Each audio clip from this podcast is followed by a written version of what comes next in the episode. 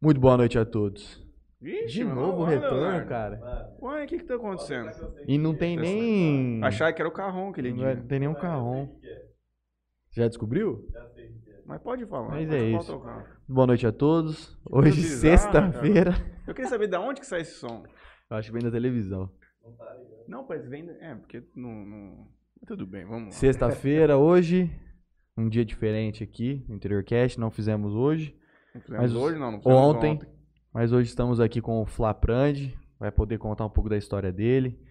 Contar um pouco mais desse cenário político. como é Prefeito envolvido. Flaprand, Juninho. Prefeito Cargo nunca Flaprand. se perde eternamente. Ah, é? Uma, ó, existe um ditado que é assim, uma vez presidente, pra sempre senador. E uma vez prefeito, pelo menos se o cara quiser ser vereador, que o resto da vida ele vira. Verdade ou É. mentira? Existe esse bordão ou não existe? Existe, mas tem que trabalhar bastante para continuar. Não é fácil, não. Antes de começar, hoje nós temos charada. Maico e Renato, Modark e um outro DJ. As- a partir das 20 horas, 21 horas, quem quiser tomar uma cervejinha com o Cabral lá, com o Gaúcho, com o Rubens, que estará lá certamente, com o Leonardo também. E mudou o Fica sistema de convite, cerveja Mudou lá, o né? sistema de cerveja, tem Heineken, Bud, Skol, Brahma, Stella, Corona, Tem de Chopp. tudo agora. Pô, hoje é o dia, todo mundo vai pra lá.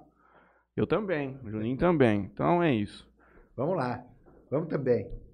Ele, vai pra- ele já foi lá no dia Sim, do coquetel. É? Prefeito tava lá, pô, sem dúvida nenhuma.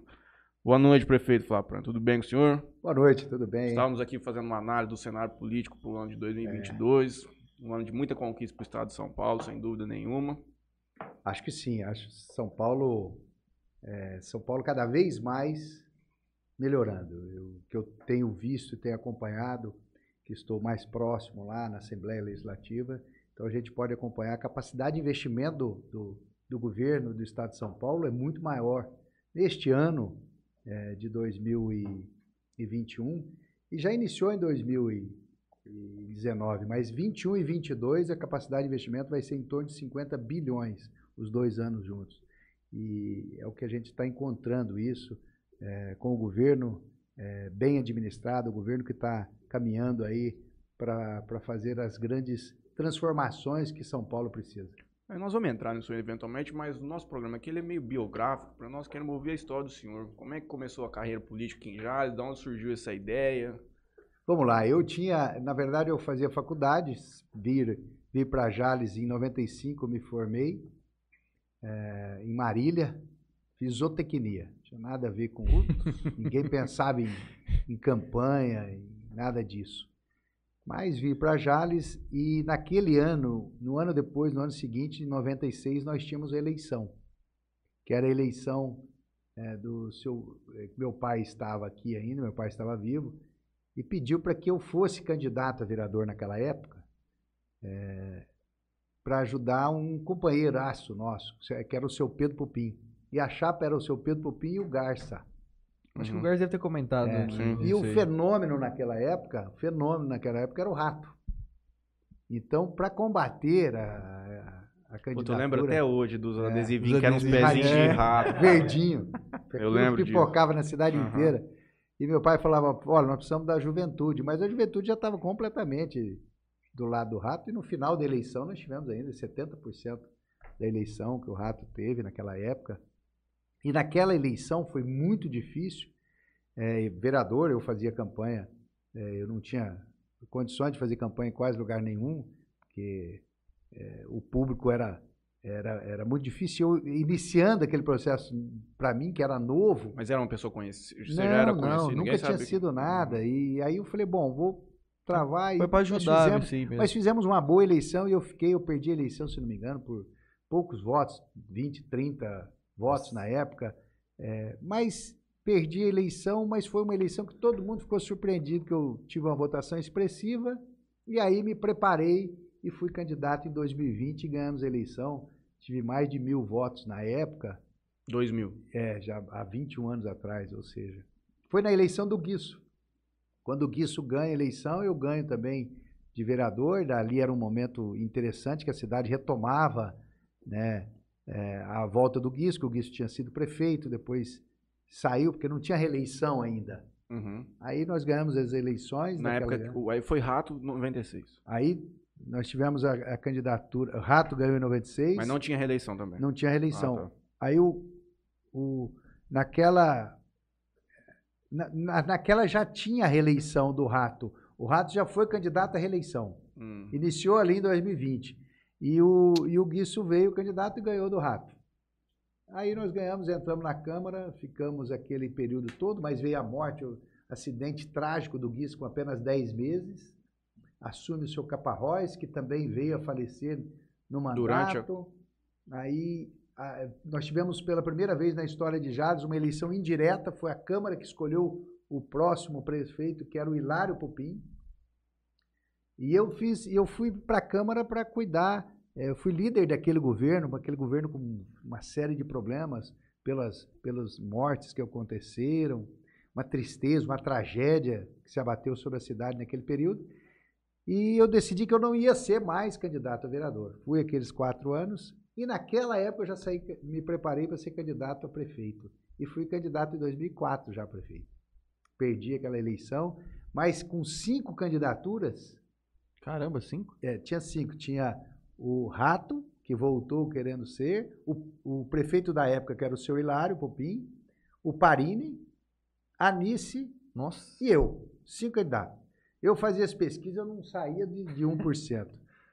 não saía nada. Mas terminei a eleição em segundo colocado com 26% dos votos, mais ou menos, e o Parini, que foi eleito, teve 32%, um negócio assim. Então foi uma eleição que também, mesmo com a derrota é, eleitoral, nós tivemos um crescimento político muito grande, que eu saí de vereador e tive mil votos, já tive mais de 7 mil votos naquela eleição de 2004, e aí eu já me projetei politicamente e fui convidado, após isso, a trabalhar com, com o hoje vice-governador Rodrigo Garcia, que era presidente da Assembleia E Legislativa qual de que era São o partido do senhor na época? Democra- Eu sempre, Sempre fui de, deste mesmo partido, só mudou os nomes, era Uhum. PFL, depois virou Democratas e agora União que, Brasil. tá, o- que não efetivou ainda, não, não finalizou, mas vai ser União Brasil. Uhum. E aí eu fui candidato a prefeito, me projetei e fui trabalhar com o Rodrigo logo em seguida. O Rodrigo, deputado estadual ainda. E aí venho nesse trabalho com ele, acompanhando ele politicamente. Depois o Rodrigo virou de deputado estadual, virou deputado federal. E após ser deputado federal, ele ocupou várias secretarias no governo do estado de São Paulo. Em todas elas que ele, que ele estava, eu estava Uhum. trabalhando junto, como diretor, ou como gerente, ou como coordenador de alguma área. E aí eu fui também para a parte de gestão, a parte administrativa, porque já tinha feito a parte política para o Rodrigo, eh, e o Rodrigo, um cara sempre, a gente sempre eh, entendia, e enxergava essa, essa, essa projeção dele, que o Rodrigo ia ser um sucesso, como virou vice-governador, e vai assumir ainda De esse onde ele é? O Rodrigo é nascido em Tanabi, Caramba. mas se projetou politicamente na cidade de Rio Preto e depois São Paulo. O Rodrigo se formou em São Paulo, na capital, e de lá já foi candidato a deputado estadual e De primeira ele já foi. é, na primeira. E aí eu tô, só me afastei do time dele no momento que eu saí para ser candidato a prefeito de Jales em 2016. Uhum. E aí, em 2000 e agora em 20 encerrei o mandato e em 21 eh, tive, conversei bastante com ele, com o Rodrigo, conversei com várias lideranças. Nós tínhamos um projeto às vezes de estar na candidatura a deputado estadual nesse momento ou deputado federal para ajudar o grupo. E, e aí o Rodrigo, numa avaliação junto com o presidente da Assembleia, é, ó, vamos, vamos trabalhar na Assembleia Legislativa com o Carlão. O Carlão é presidente, é da região. E Carlão é eu acho que Votuporanga, dá- né? É, de Votuporanga. E o Carlão vai poder, é, dentro do, do, do limite é, que tem, mas você acaba trabalhando o Estado todo, Uhum. conhecendo o Estado todo, as regiões todas, é, a- o potencial de cada setor, de cada região.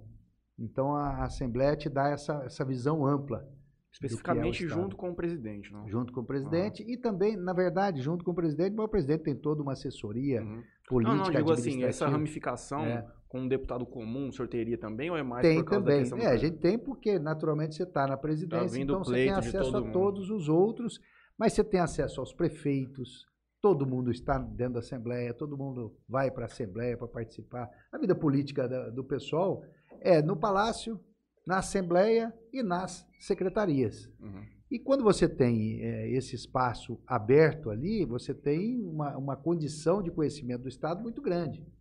Por isso que eu, eu voltando àquilo que a gente iniciou o nosso, nosso bate-papo, por isso que eu tenho consciência e certeza que o Estado está muito bem amparado hoje, preparado para esse desenvolvimento aí.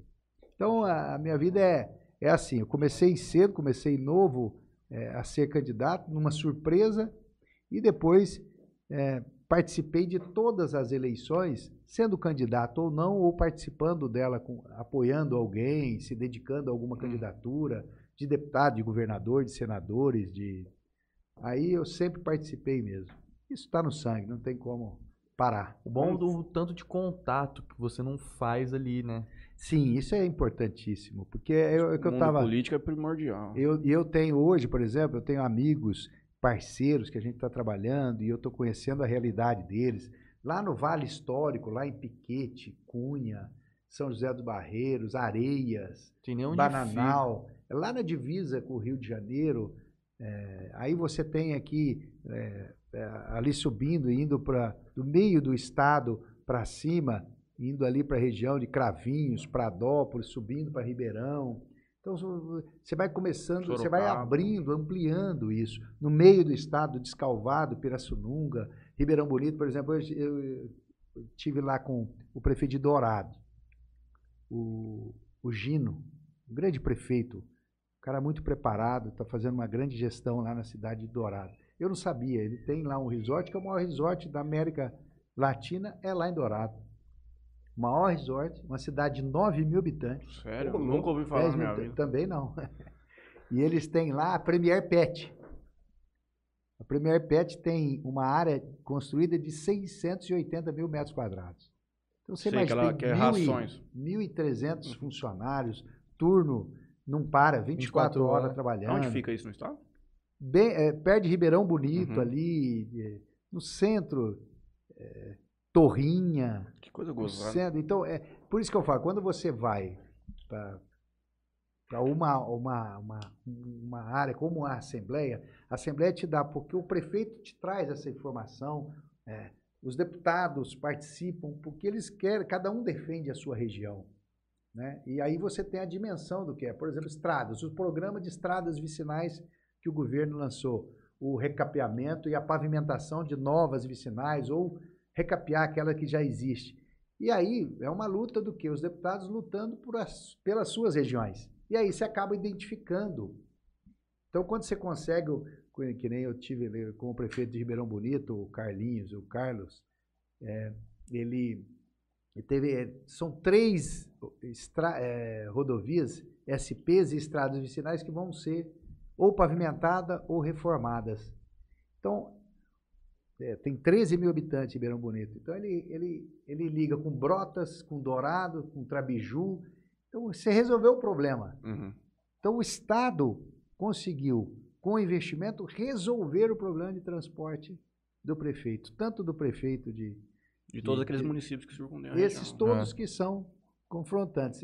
Então é, é essa dimensão que, que, que, eu, que eu acho que é magnífico. E eu sei que lá está tá me dando, graças a Deus, eu agradeço sempre a Deus e às lideranças políticas que eu trabalhei, por me darem essa condição uhum. de estarem num local que, além de ajudar as pessoas, eu conheço cada vez mais do Estado, cada vez mais da necessidade do Estado. De tão breve que o senhor falou sobre isso, eu tenho certeza. É mais legal e mais tranquilo do que ser prefeito. Ah, é, né? Eu vou te falar bem a verdade. Ser prefeito é gratificante, sim. Quando você ah, consegue é realizar, entregar.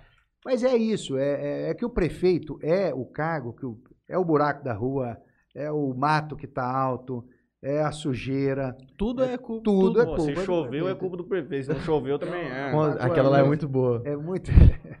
mas é isso, mas quando você consegue resolver, eu, e, e digo mais, a pessoa que passa a ser prefeito, ele pode tranquilamente enfrentar qualquer desafio em qualquer nível. Uhum, ah, eu acredito. Ele tem condições tranquilamente de, de, de, de analisando o orçamento, cuidando da, desses números todos, é, você está preparado realmente para cuidar É que eu, de não- outras coisas. Nós vamos outras fazer ações. propaganda aqui, depois a gente, vou até anotar pra Pode, gente entrar nesse assunto. É que eu sempre vi uma dificuldade muito grande de você postular um cargo de prefeito de uma cidade como Jales, por exemplo, porque ela tem, ela tem, Muito. é, ela já inicia o ano com déficit orçamentário.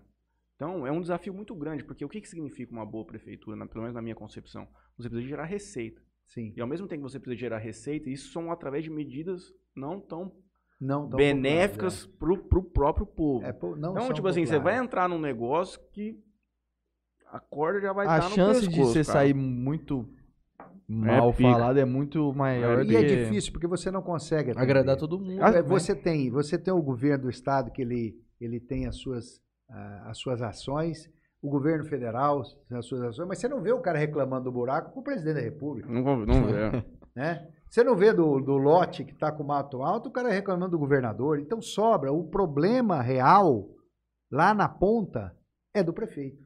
Não adianta. Não adianta. Então, você resolveu o problema de segurança pública, se tiver problema de segurança pública também vai cair no prefeito. Que não é, é responsabilidade do Estado. O problema da saúde, da fila, não é o município. O município é atenção básica. As unidades nossas de saúde, eu tenho certeza que são muito bem eh, estruturadas e atendem bem. Agora, a fila que tem na saúde, Que, que de vem no, que exame, vem de no AME lá, do AME é, é do Estado. responsabilidade. Mas ah, não, não, não. O prefeito também entra nesse balaio aí. É, tudo, é tudo cai em cima dele, tudo. Mas é desafiador, eu acho que é importante. É importante para o crescimento nosso, para a Experiência, exato. experiência. Passar aqui as propagandas rapidinho. Faz a Vamos lá. propaganda. Antes eu queria mandar um abraço pro André. Quem, André? O André é filho do Marcelo Negão, tá acompanhando a gente, mandou, Porra, mandou bacana. um abraço aqui, falou que todo mundo da, da camisa 12 tá assistindo a gente lá. Corintiano? Ah, tá. Corinthians, porra. Então é isso. um Bom, abraço Não, pro cara da, da, da 12. Abração, Marcelo, Negão, todo mundo. Tá lá no Grande no abraço. Face, Pega uma pra você. queria agradecer aqui a JR Telecom, soluções em... aceita uma cervejinha? Vai, vamos tomar uma. Vamos. É. Não só não vou tomar, vou pra Rio Preto ainda Não, hoje, É, então... se, se beber, não dirige. hein? Então. Nós estamos de Uber aqui, nós podemos beber. Exato. Então, a JR Telecom, soluções em rede, internet e fibra ótica. Queria agradecer também aqui a Di Mateu Açaí, melhor creme de pistache dessa cidade. Hoje fiquei 4 horas, tava torando um churrasquinho, mexendo com tartaruga em Barranco de Rio, lá em Santa Fé. Tá ruim pra ele, pro moço.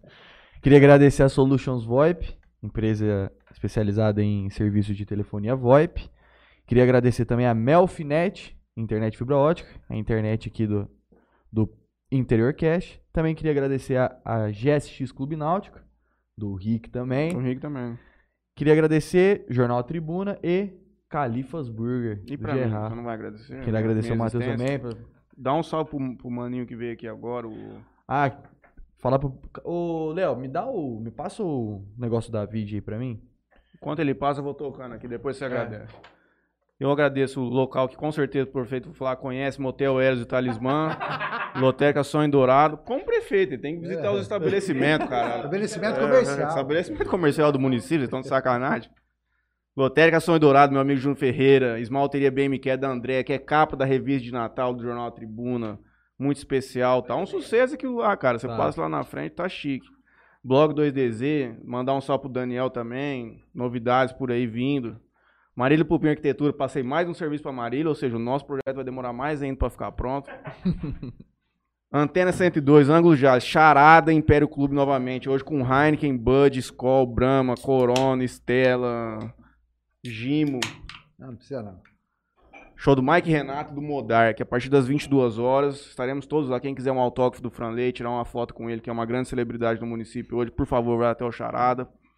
Bet certo do nosso amigo Deto, lá de Fernandópolis. Juninho aqui, que é um dos maiores clientes e também empreendedores da Bet certo. fazer uma fezinha lá no meu Coringão. Doutor Felipe Blanco, transplante capilar. Talvez atenderia do, o prefeito Flá. Eventualmente vou passar o tô contato. precisando. né? Cafeira Sato e. Cafeteria Sato, produtos naturais da BS. A mulher que encantou o coração do nosso companheiro Alberto.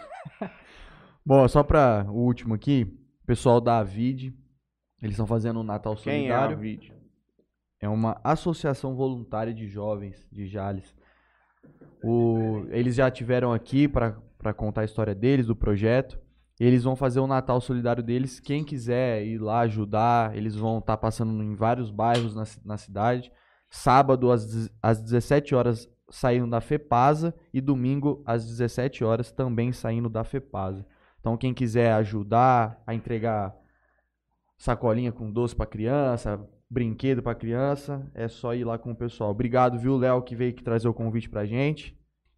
Pô, coisa linda, Juninho. Bate uma foto, Piro. Põe, no, Já põe na rede social. põe nas redes sociais. Dá uma passada aqui no YouTube quem tá mandando um abraço pro prefeito falar. Carol Fázio, a esposa do Felipe Cabral estará lá no Charada também.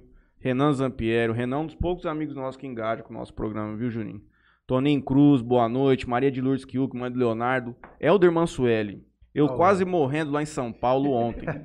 o Flá me deu apoio em diversas horas e me deu força para que pudesse se sentir mais forte. Sofri um acidente, ele até disponibilizou um carro para me buscar, se precisasse. Porra, eu vi as fotos que ele postou. Foi rapaz, o joelho hein? dele ficou feio, Uma tristeza. Rapaz. Isso aqui é um dos maiores corações que eu já vi na vida. Isso eu Não, digo sem medo de é errar. maravilhoso. Vereador maravilhoso. Simone Saldanha, boa noite. Maria de Lourdes Kiuk, pela segunda vez dando boa noite pra gente. Ó, dona, dona Maria de Lourdes tá aqui, Leonardo. Delei Garcia, Vlad Gouveia. Eu falei com ele, viu, Juninho, outro dia. Ele falou que tava correria, que não podia nos atender. Derção Oreia, Derso Torres, boa noite. Rogéria, Rogéria Almeida, perdão. Magali Prandi Franco, manda um Ah, joinha lá. nós. Mamãe. Helder Mansueli, um bom cara. Boa noite a todos. Valdirene, Glauciane Franco, Felipe Cabral. Boa, hoje é no Charada. Mais tarde tamo aí, Brau. Põe o nome do peru aí na lista que o homem tá sedento pra ir aí. Glauciano já me puxou muito a orelha na escola, hein? É, é. Nossa, Dava aula no ano, Juninho? dava. Era braba? Redação. Vixe, Maria. De redação? Peguei acho que dois anos, eu acho. Dois, dois ou três, no colegial. Olha, Pois foi é. feito Flávio. Eu não sei se o problema é a professora Glauciane Ou se é eu. ou era o aluno Juninho, mas olha, a aula de redação dele, eu não sei o que, aconteceu. Lá, vamos falar um pouco. Vou ir um pouco aqui pra falar um pouco da cidade, né? Conta um pouco da sua experiência como prefeito aqui. Prefeito é o seguinte, é, é dedicação 24 horas. Prefeito Puta, eu imagino. é isso, não é só ah, o teu esforço físico, mental, é você estar presente, é- é- não tem, é atender as pessoas, é ter paciência, é saber entender a crítica, tudo isso é, não, não é, por isso que eu falo, a pessoa que virar prefeito, ela tem que, ela tem que estar preparada por isso, para o assédio, depois para o abandono, tem que ser assim. É, eu, eu, particularmente, por exemplo, não, não, não sou muito a favor de reeleição. Não sou mesmo. No entanto, não fui candidato à reeleição. Eu não tinha essa pretensão. Desde quando. E olha que fui candidato único quando eu fui candidato. Ah, é verdade. Mas eu não tinha essa ideia de ser candidato à reeleição e também nem fui candidato à reeleição a vereador. Fui vereador só um mandato também. Então, Eu tinha é, até é anotado aqui pra gente opção. falar sobre isso É depois. uma opção, assim, que, que- que- Mas eu acho que, que, eh, a pessoa que se dedica a ser candidato, eu acho que tem que ser aplaudido. Porque vai enfrentar todo mundo, vai enfrentar a opinião pública, vai enfrentar as dificuldades do dia a dia. Choveu, alagou um lugar, é culpa do prefeito. Fez sol demais, tem poeira, tem que passar caminhão com água, senão é culpa do prefeito. Então, é, mas os desafios vão acontecendo, você vai criando alternativa para isso, vai, é, vai- vão aparecendo é, os- as parcerias, os recursos vão surgindo dos deputados, do próprio Estado, dos financiamentos que possam vir, você ajustando a máquina pública, que é muito difícil, porque você falou, no início nós comentamos que a situação financeira é fundamental isso. Como que você acerta uma máquina pública Que, é que ela já entra com problema de previdência grave. Então nós temos um déficit anual de mais de 10 milhões de reais. Fora que você, você, é, é, recolhe o patronal, o funcional, normal para a previdência, tem uma diferença, tem um cálculo que é feito e que nós temos um déficit anual de mais de 10 milhões que cresce todo ano. Este ano mais de 10. O ano que vem é 13. O outro é 15. O outro é 18 e não para de subir. Por quê? A aposentadoria vai continuar acontecendo. Então esse é crônico. Na verdade, nós temos até um problema maior, que aqui em Jales vai, vai aposentar cada vez mais e o número de pessoas que entram Sim. não é não Sem dúvida. E, e- e você precisa de quatro a cinco pessoas trabalhando. trabalhando para pagar um. Nós não temos isso. Uhum. Aqui você tem 1.200 funcionários na ativa e tem 600 aproximadamente aposentados. A folha de pagamento é, é 50% da, do efetivo, é 50% do aposentado. Então, é, é- é praticamente é, a situação é muito grave. Então, dá para fazer administração, você pode fazer todo o esforço do mundo. Eu reconheço esse ano, inclusive administrativamente, todos os municípios estão passando uma situação um pouco melhor, porque a receita melhorou em torno de mais de 30%, tanto do ICMS quanto do FPM. Então, os prefeitos todos das- dos municípios, eles estão vivendo uma situação um pouco melhor. Mas o ano que vem você tem inflação, porque a inflação está muito alta. Nossa senhora. Então ela reflete, porque a inflação, quando a gente coloca que a inflação é 10%, mas o será ganho teu de 30 Não, mas não é isso só, Matheus. A inflação de 10% no geral, mas a inflação do alimento é só 10%? Não. Quando você vai lá no mercado, você compra o alimento, é só 10% da tem de aumento? Não. Esse alimento você tem que comprar, você tem que pagar para sua na sua merenda escolar, que não tinha o ano passado, que vai ter esse ano. E aí? Então é aumento de despesa. Esse ano você teve a diminuição da despesa e o aumento da receita, então foi um ano bom. Uhum. Mesmo assim, a administração, e não condenando, jamais condenando a administração, porque hoje eu tenho consciência do que é ser prefeito, eh, já teve dificuldade, inclusive, para pagar a, a Previdência deste ano. E o ano que vem vai ter novamente. Então ele tem que fazer um bruta de um esforço para inaugurar as obras, para cuidar da saúde, para fazer uma educação de qualidade, porque nós sempre tivemos uma educação em alto nível. Nós tivemos uma das maiores notas do IDEB É. e É, na gestão do senhor, se eu não me engano, nós tivemos a melhor escola do estado. É, não sei se foi do municipal ou país. Nós tínhamos Ah, é. Sobral, no Ceará, Uhum. e Jales foram as duas é, melhores do país em nota. Ou seja, para você se manter em alta na educação é muito difícil. E ainda mais se nós tivemos problema de pandemia, nós tivemos aula online. Então, eh, o prefeito tem que cuidar de todas essas ações e ainda o problema pessoal das pessoas. Porque você tem que ouvir, você tem que conversar, você tem que entender o servidor, quanto tempo ele está, por que, que ele não foi promovido. Tem gente na prefeitura que tinha 30 anos e estava no mesmo cargo. Nunca houve uma promoção para esse funcionário.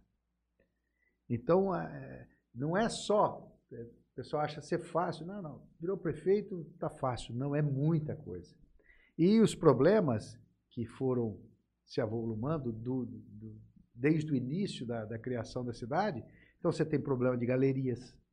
Quando chove, você entra na Avenida ali principal, toda vez. e aí qual é a saída? Você fazer um bruto investimento lá de 2, 3 milhões de reais para captar toda essa água e jogar, colocar no córrego essa água e sem prejudicar o córrego ainda. Então nós temos várias ações que, que tem que ser feitas ao longo do município, inclusive ao longo do ano, inclusive que o município tem termos de ajustamento de conduta com o Ministério Público para tentar solucionar parte dos problemas que vêm de vários e vários anos, e aí não dá para dizer que é esta administração ou aquela administração.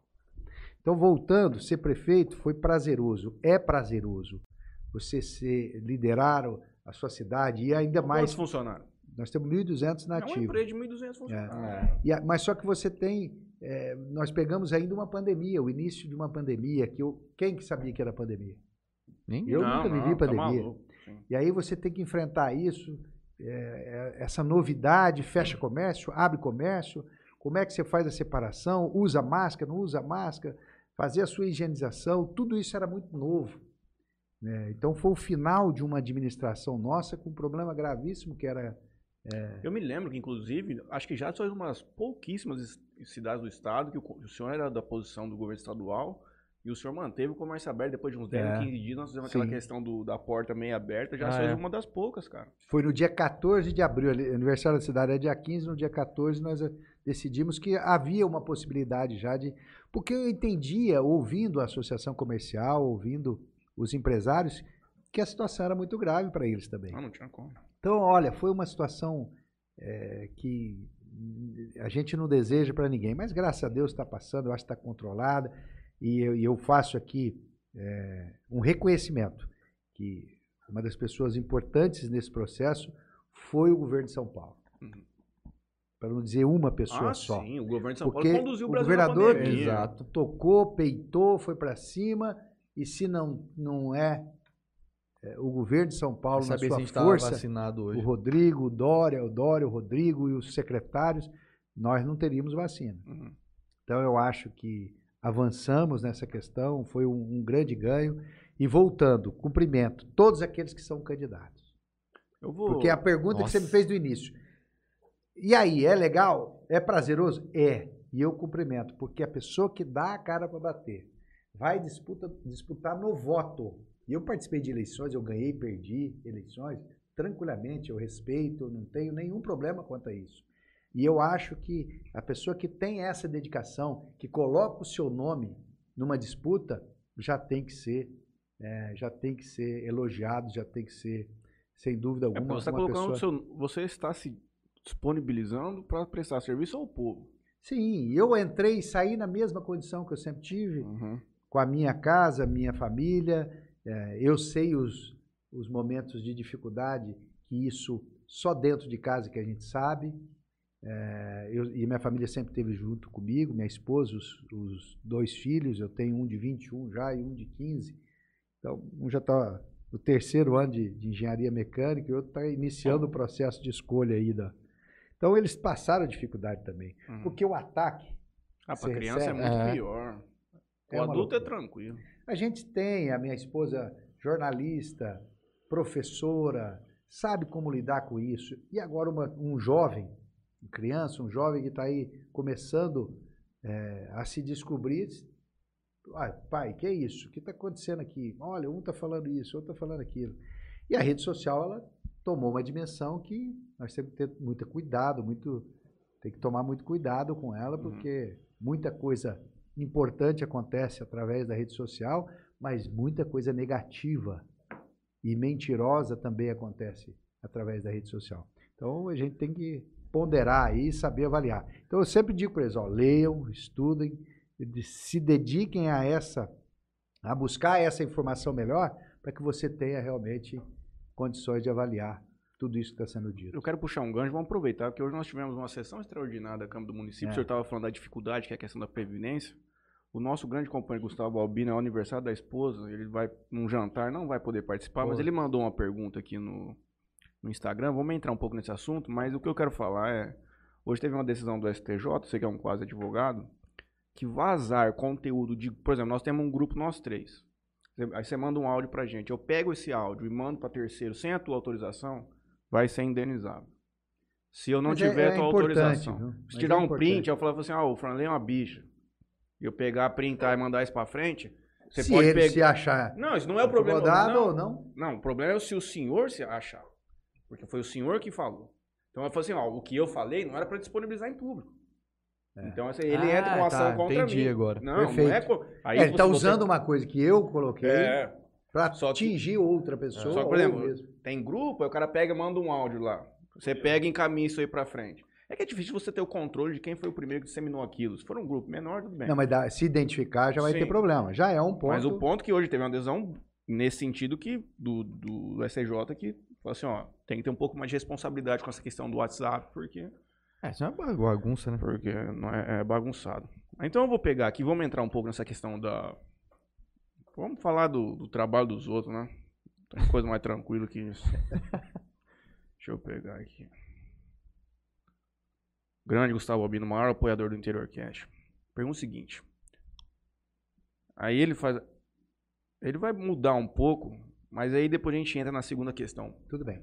Por que algumas pautas bomba impopulares não foram levadas ao legislativo no seu mandato? Tal como a do lixo e da reforma da Previdência Municipal. Não, do lixo foi sim. Nós fizemos, nós abrimos um. eh, iniciamos um processo de, de- de- de licitação, ainda no meu mandato, e eh, foi suspensa aquela licitação. A, a solicitação foi feita pelo Tribunal de Contas, e aí o tribunal geralmente. E é importante quando o tribunal faz isso, porque aí ele te orienta de como fazer e o formato melhor. Porque nós tínhamos um modelo, é, mas ele deve estar falando das taxas, né? das É, Provavelmente, né? é. Não é do, do- da licitação do lixo. Na verdade, eu nunca eh, tive a, a, a noção e nem a ideia de criar novas taxas e novas contribuições. Isso nunca foi pensado na nossa gestão. Eu estava falando da, da, da licitação do lixo, essa que, que foi feito foi uma criação de novas, eh, foi uma taxa e duas contribuições que Uhum. foram feitas. É, a informação que veio a mim é que isso vem da, É uma da obrigatoriedade de uma lei federal. de uma lei federal que foi aprovada, que é o marco regulatório Uhum. do saneamento. É, eu não é, ainda foi aprovado, já tinha na minha gestão o marco. Eu acho que foi ele faz a pergunta por essa razão, porque mas eu não acho que é uma coisa antiga, deve ter uns 5, sei É, lá, você 5 deve- anos, devia- que fala assim, ó, vocês têm que fazer até, Até data- tal data. É, E e aí- se a prefeitura es- estava já com contrato, na nossa, na nossa Uhum. condição, estou dizendo, se a prefeitura tinha um contrato que já fazia essa coleta do lixo, já fazia a administração do aterro, fazia a varrição, e nós temos também a questão da Sabesp fazendo saneamento. Então, naquele momento, Não era necessário. eu não tinha a ideia de iniciar um processo para criação desse tipo A de pergunta taxa. dele já é a resposta. Ah, Por que, que você vai fazer algo que é impopular pra você? É. Se dá pra você deixar um pouquinho Agora é opção, veja bem, é bem opção. Lógico, tem algumas coisas que você tem que fazer, Sim. que é a determinação, que vem de cima para baixo, você tem uma lei federal a, a seguir, e aí não se discute. Às vezes o remédio é amargo, mas é igual que que é a reforma da Previdência. É bem ou mal, mais ou menos, você tinha que fazer. Eu não sei em que nível. Né? Cada um optou pela sua. O que é importante é discutir esse assunto. Uhum. Que é a grande reclamação do povo que não teve discussão nesse, É, nesse aspecto da, da mais reforma da importante é essa do questão da transparência, de você discutir essas, com a sociedade, fazer audiência pública, respeitado todo esse trâmite, essa regra não tem jeito, porque a Previdência todo mundo fez, tanto a federal quanto a estadual. Todos nós sabíamos que ela ia ter que ser implementada. Nós iniciamos um processo no meu, na minha gestão que foi estabelecer o teto, que foi é, também é, começar a cobrar, do, aumentar a alíquota de 11% para o servidor. Nós começamos a aumentar, Uhum. passamos para 11,5%, depois o outro ano ia ser- ia ser 12%, ia ser meio por cento ao ano. Então nós discutimos isso com, com a categoria, discutimos com o Instituto, e foi feito alguma coisa. Ou seja, na- no meu mandato nós fizemos uma etapa. Uhum. E esse mandato agora eles fizeram uma outra etapa. E eu, eu não entro porque eu não, eu não estudei, na verdade, esse caso, como foi aprovado. Eu só acho que toda discussão, se ela, quanto mais polêmica for, mais audiência, mais debatido. possibilidade de discussão, mais debate, mais interação, para você, inclusive, errar menos no que você coloca.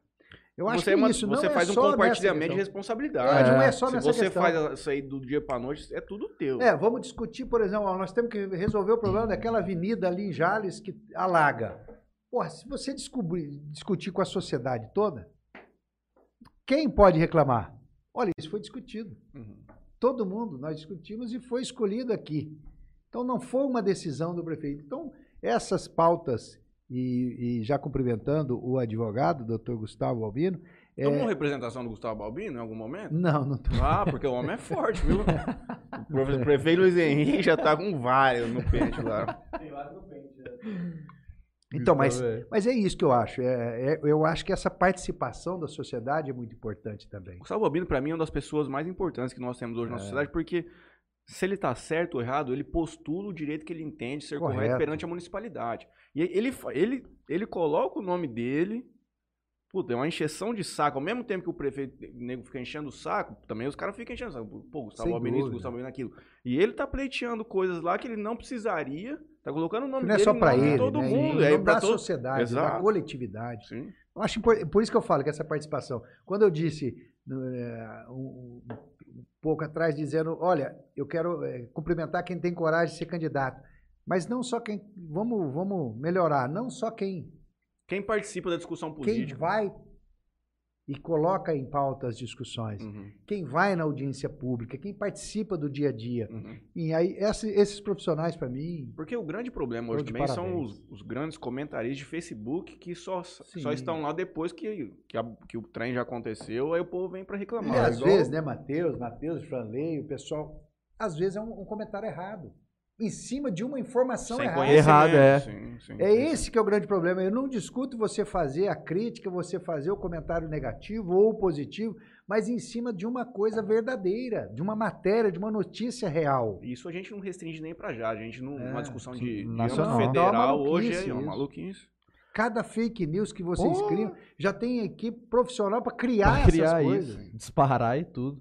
Sim. E eu não sei nem como é que chama isso, é os robôs e não sei o quê. Sim, e. Você não descobre quem criou isso. É, tudo Então, é- VPN, tudo. É, eu acho que a gente, nós todos, precisamos participar mais da vida pública. Uhum. Uns em cargos eletivos, outros em cargos comissionados e outros so- representando a sociedade. Essa organização da sociedade precisa ser cada vez mais Mas efetiva acho e que ativa. isso é um curso natural conforme a instrução do povo vai aumentando. Ainda nós temos um povo que, politicamente falando, é tem, não tem pouco conhecimento, mas pouco participativo.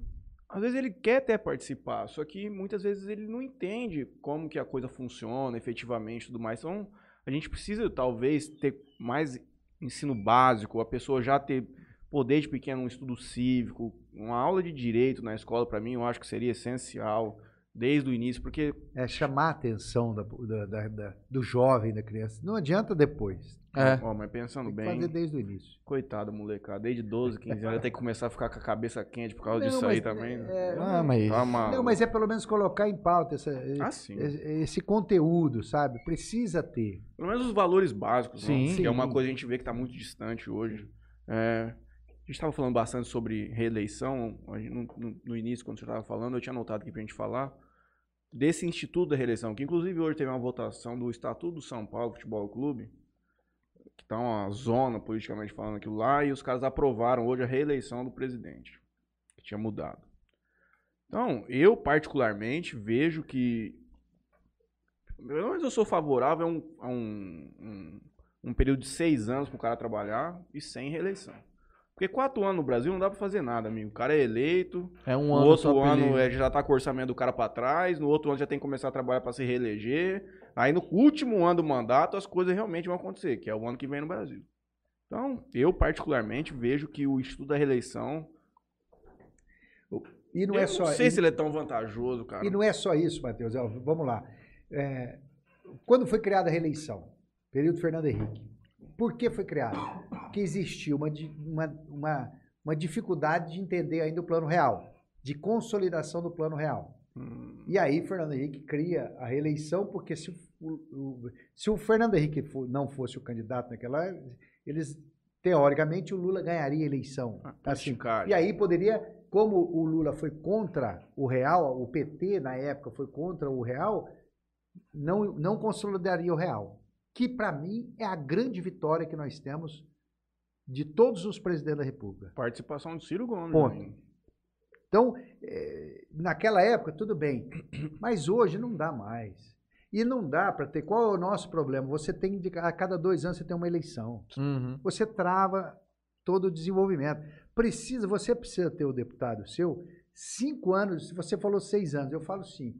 Cinco anos junto com você. Elegeu o prefeito, o deputado, o governador, todo mundo. Todo, Todo mundo, todo mundo. mundo numa leva só. E aí você fica cinco anos Trabalhando. com o mesmo time. E aí, outro entra. E por quê? Porque aquilo que eu não detectei, se eu sou o prefeito, fiquei cinco anos, e eu digo cinco porque um é para você matar o problema que vem. Você pega um orçamento do prefeito anterior. Aí você fica criticando que ele deixou dívida, não sei o que, olha. Então é um ano para você Organizar aí. E depois você tem mais quatro para tocar. É o seu mandato. Então são cinco anos. E aí você fica com o teu deputado, o teu senador, o teu governador, o teu presidente, nesses cinco anos. E aí eu passei cinco anos, não tenho, não identifiquei, ou politicamente não tenho uma ação que eu acho importante.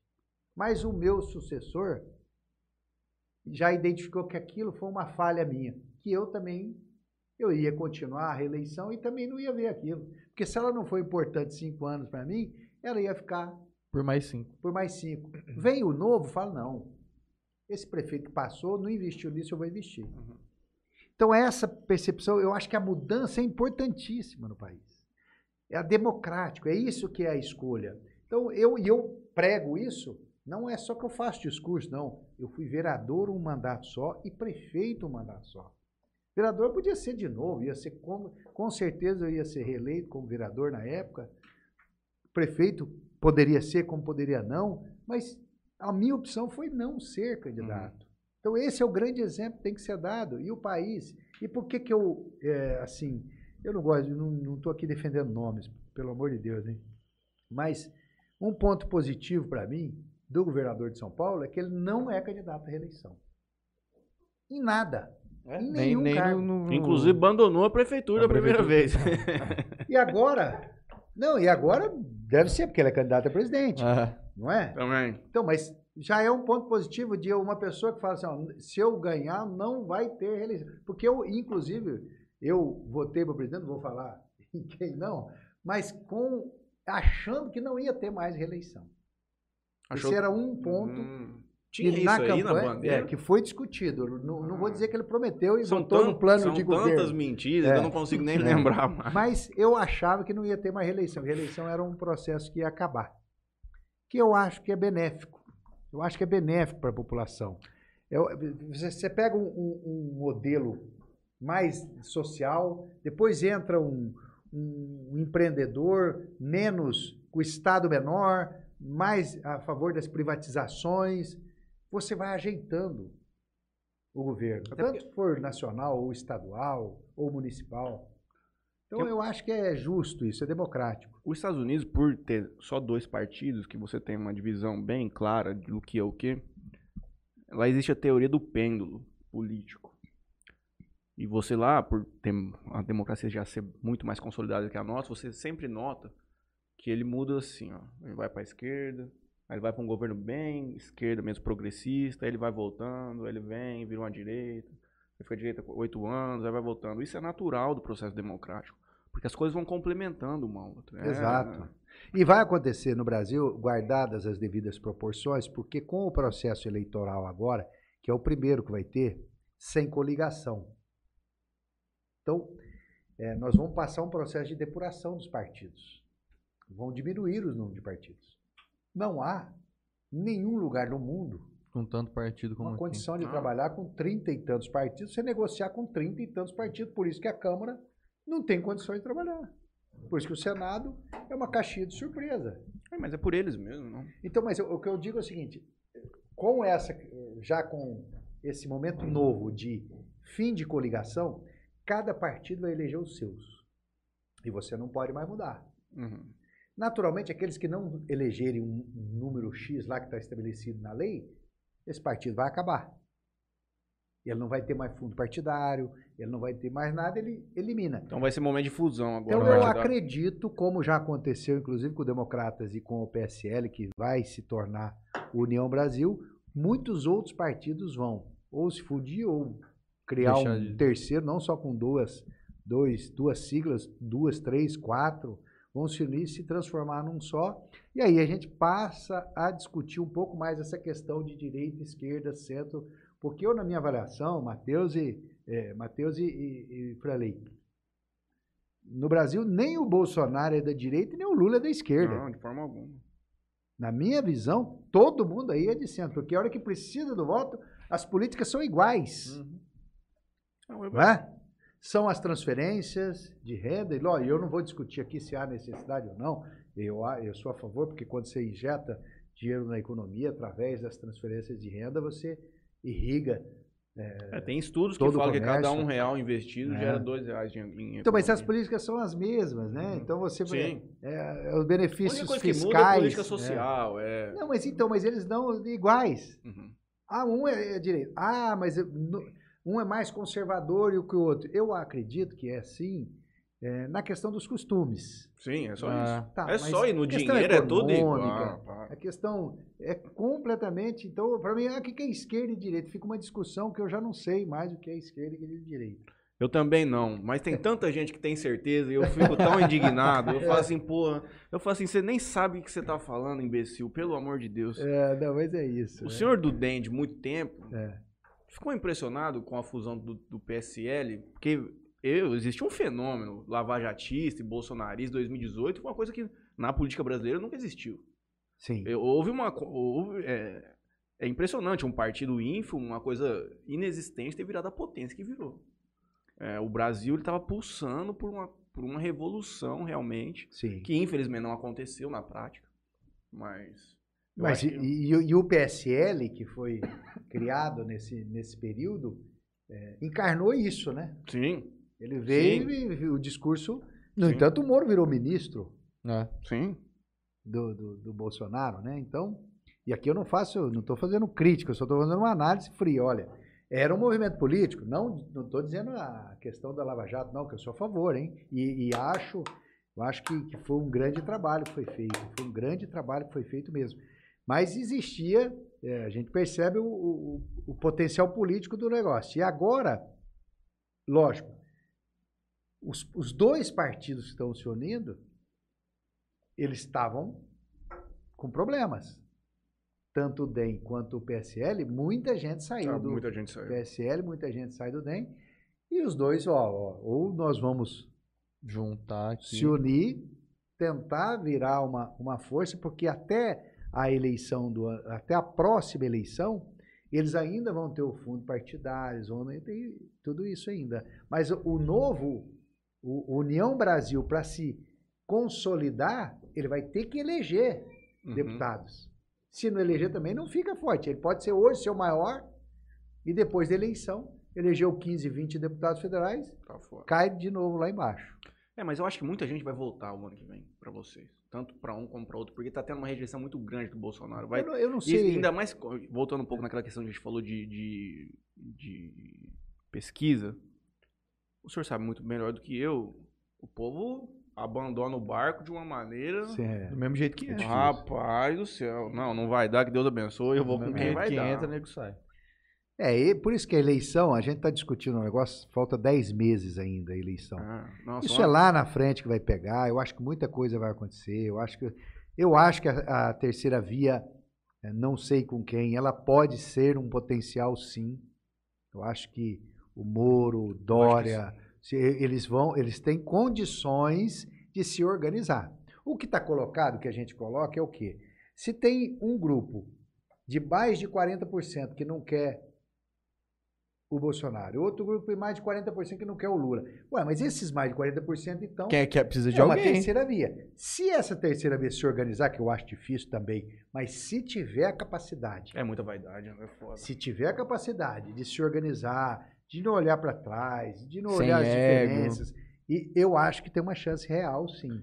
E, pô, eu acho que seria um- uma questão pacificadora pro Brasil. Eu acho também. Porque a eleição vai ser um inferno e qualquer um dos dois que ganhar, tanto o Bolsonaro quanto o Lula, o Brasil vai continuar um... Dividido, vai continuar rachado, um- em guerra. Cara, é um Esse é o extremismo problema. que você vai conversar com bolsonaristas e os lulistas da vida, é, Eu acho que não faz bem pro é Brasil briga. isso, não faz bem pro Brasil. os caras Eu defendem a ferro e fogo. Os caras defendem ferro e fogo. Não Eu- tem eu- conversa. Eu respeito, lógico, eu jamais, eu nunca discuti assim, eu discuto na boa, falando o, meu posicionamento com eles, tanto de um lado quanto do outro, mas eu acho que dá para ter essa discussão mais serena, do campo mais de centro realmente, sem extremismo, sem radicalismo, eh, que já mostrou que deu resultado. Se você pegar tanto eh, Sérgio Moro, quanto Dória, quanto Ciro, eles têm exemplo de bons resultados, cada um no seu setor. Cada um na sua área de atua- atuação. Poxa vida, nós falamos agora que Jales foi referência na educação. O Ceará é referência na educação. Então, o, o grupo lá, liderado pelo Ciro Gomes, pelo irmão, que estão há tanto tempo lá no, no poder, eles têm lá um- um- um- uma coisa positiva. Por que, que transformaram aquela educação tão bem assim? Você vê uma nota do IDEB de 8,9, 9,3 lá no Ceará. Então, é um, é um, é um pessoal de sucesso, está lá no Nordeste, liderado pelo Ciro. Aí você tem o governador de São Paulo, que tem é, é sucesso na vida empresarial dele, e como Com político. todas as eleições que Sim. participou, ele ganhou. Somos e o Sérgio referência. Moro, e o Sérgio Moro é, simbo- é, é, representa é, todo o processo anticorrupção que, nós, que existe no país, um processo que, que, que, que ninguém acreditava que ia acontecer. tem o Eduardo Né? Leite também, no Rio Grande do Sul. Tem o é um- Eduardo. Assim, Ou, ou seja, eu- eu- os três grupos, que é o Podemos, né, para não falar de pessoas, porque a gente fala de pessoas e esquece alguém, mas o Podemos, é, que você tem grandes líderes no Paraná, aí você tem São Paulo, com o João Dória, e você tem o, Nordeste lá no Ceará com o Ciro Gomes. Eu acho que essas três cabeças se, se sentarem é um bom diálogo, um bom começo. E não estou aqui pregando contra Lula e contra Bolsonaro, não, e nem a favor dos dois, mas eu estou pregando o diálogo, coisa que está tendo dificuldade de ter nos extremos. Né? É que nós vemos no tal do presidencialismo de coalizão, né? E com esses dois lá é muito difícil porque a oposição ela é muito forte, cara. ambos os Quando lados. você funciona um- uma Câmara com 516 deputados, você precisa ter todo mundo na mão, que aí a coisa vai acontecer bonita. Mas volta lá, 33 partidos, como é que você negocia? Não tem como. Cada um quer morder uma fatia. Não, não dá para ter isso. E negociar, que eu digo, é fazer acordo político. Veja bem, mas não assim, como é que você faz acordo político com 33 correntes? Com 33 grupos? Cada um querendo puxar Querendo pra uma cima. coisa, é. Muito difícil. Guilherme Manuel, o João Dória não é candidato à reeleição, mas abandonou a prefeitura no começo do, do mandato para tentar ser presidente. Não, senhor Guilherme Manuel. Foi para se eleger governador. Foi- virou governador. Não foi para ser presidente, Gui. E não conseguiu e agora usa a máquina do Estado para a sua campanha presidencial. É isso aí. Mas eu que estou no Estado de São Paulo estou contente. Tem que usar a máquina mesmo, toca dinheiro em nós. Oswaldinho Filho, galera, boa noite. Prefeito, nas eleições de 2018, candidatos para o Poder Legislativo, sem nenhuma conexão com o Jales, obtiveram votação expressiva. Janaína Pascoal, Eduardo Bolsonaro, Joyce, Hasselman É. e Kim Kataky. Gostaria de saber a opinião do senhor sobre esse cenário. Um ótimo final de semana para todos. Obrigado, Oswaldinho. Um abraço, companheiro. Oswaldinho, né? Oswaldinho, eu acho, esse fenômeno não ocorre mais. Eu também acho que foi naquele levante. Não sabe? vai ter mais esse processo, essa é justamente aquilo que nós comentamos aqui em determinado momento do no- nosso bate-papo, que existia um clamor, existia É. um movimento de mudança, é, que foi que a Lava Jato, que, que, que identificou, todo mundo se identificou com a Lava Jato. Essa foi a E verdade. muita gente surfou na onda. É. E, Sim. E aí virou aquele movimento, virou o Brasil e pronto, tá. Aí, Janaína Pascoal, ela vem da onde? Vem do processo de cassação da. Da, da da Dilma. Rousseff. Teve 2 milhões de votos. Agora, sem crítica, mas qual município que recebeu alguma verba da deputada? Janaína Pascoal. Jales provavelmente não. Talvez alguma deve- coisa deve- ou outra, mas Michael. Nada. Né? Nada. Aí você tem de- aqueles deputados de 1 milhão e 700, 1 milhão, e isso acabou, isso não vai ter nada. Volta-se o processo agora, de novo, Natural, o jogo normal, processo é, cara a cara. Eu acho que cada vez mais o deputado tem que vir participar da vida do povo, Uhum. senão não vai Esses ter voto caras foram eleitos na internet. Senão, esses eram da internet, você não tinha nenhuma relação com Uhum. eles. E alguns vão continuar, mas não com essa dimensão. Uhum. Então, esse processo eu acho que volta ao normal, a eleição. E, na minha avaliação, tem que ir de casa em casa mesmo. Tem que conversar com a população. Jales precisava ter um, um, um Nós deputado. mas- Você, Fran. Nós precisamos, nós precisamos cuidar disso, porque, veja bem, nó- outro erro também é a história, vamos lançar só por lançar para se projetar. Esse é um erro. Por quê? Porque quando você se lança, candidato, só para se projetar, pensando na, na próxima eleição, você espanta os outros deputados de se aproximarem da cidade. Para que, que eu vou investir na cidade se tem um Sendo cara que- que... é candidato lá? E aí você isola a tua cidade também das parcerias políticas. Né? É, isso acontece muito em Andradina, eu conheço Andradina, então lá saía cinco candidatos, três estaduais, dois federais na Lá cidade. é da, da terra do, do Celso, do, do prefeito hoje. prefeito hoje. É o- Celso. Esqueci o sobrenome dele. O cara é riquíssimo, era dono É. da Eldorado É. lá.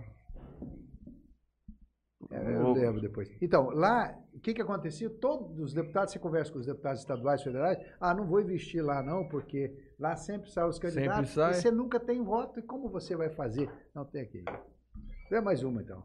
Por favor. E aí, como você vai fazer para se dedicar àquela cidade, liberando emendas, se você não teve voto?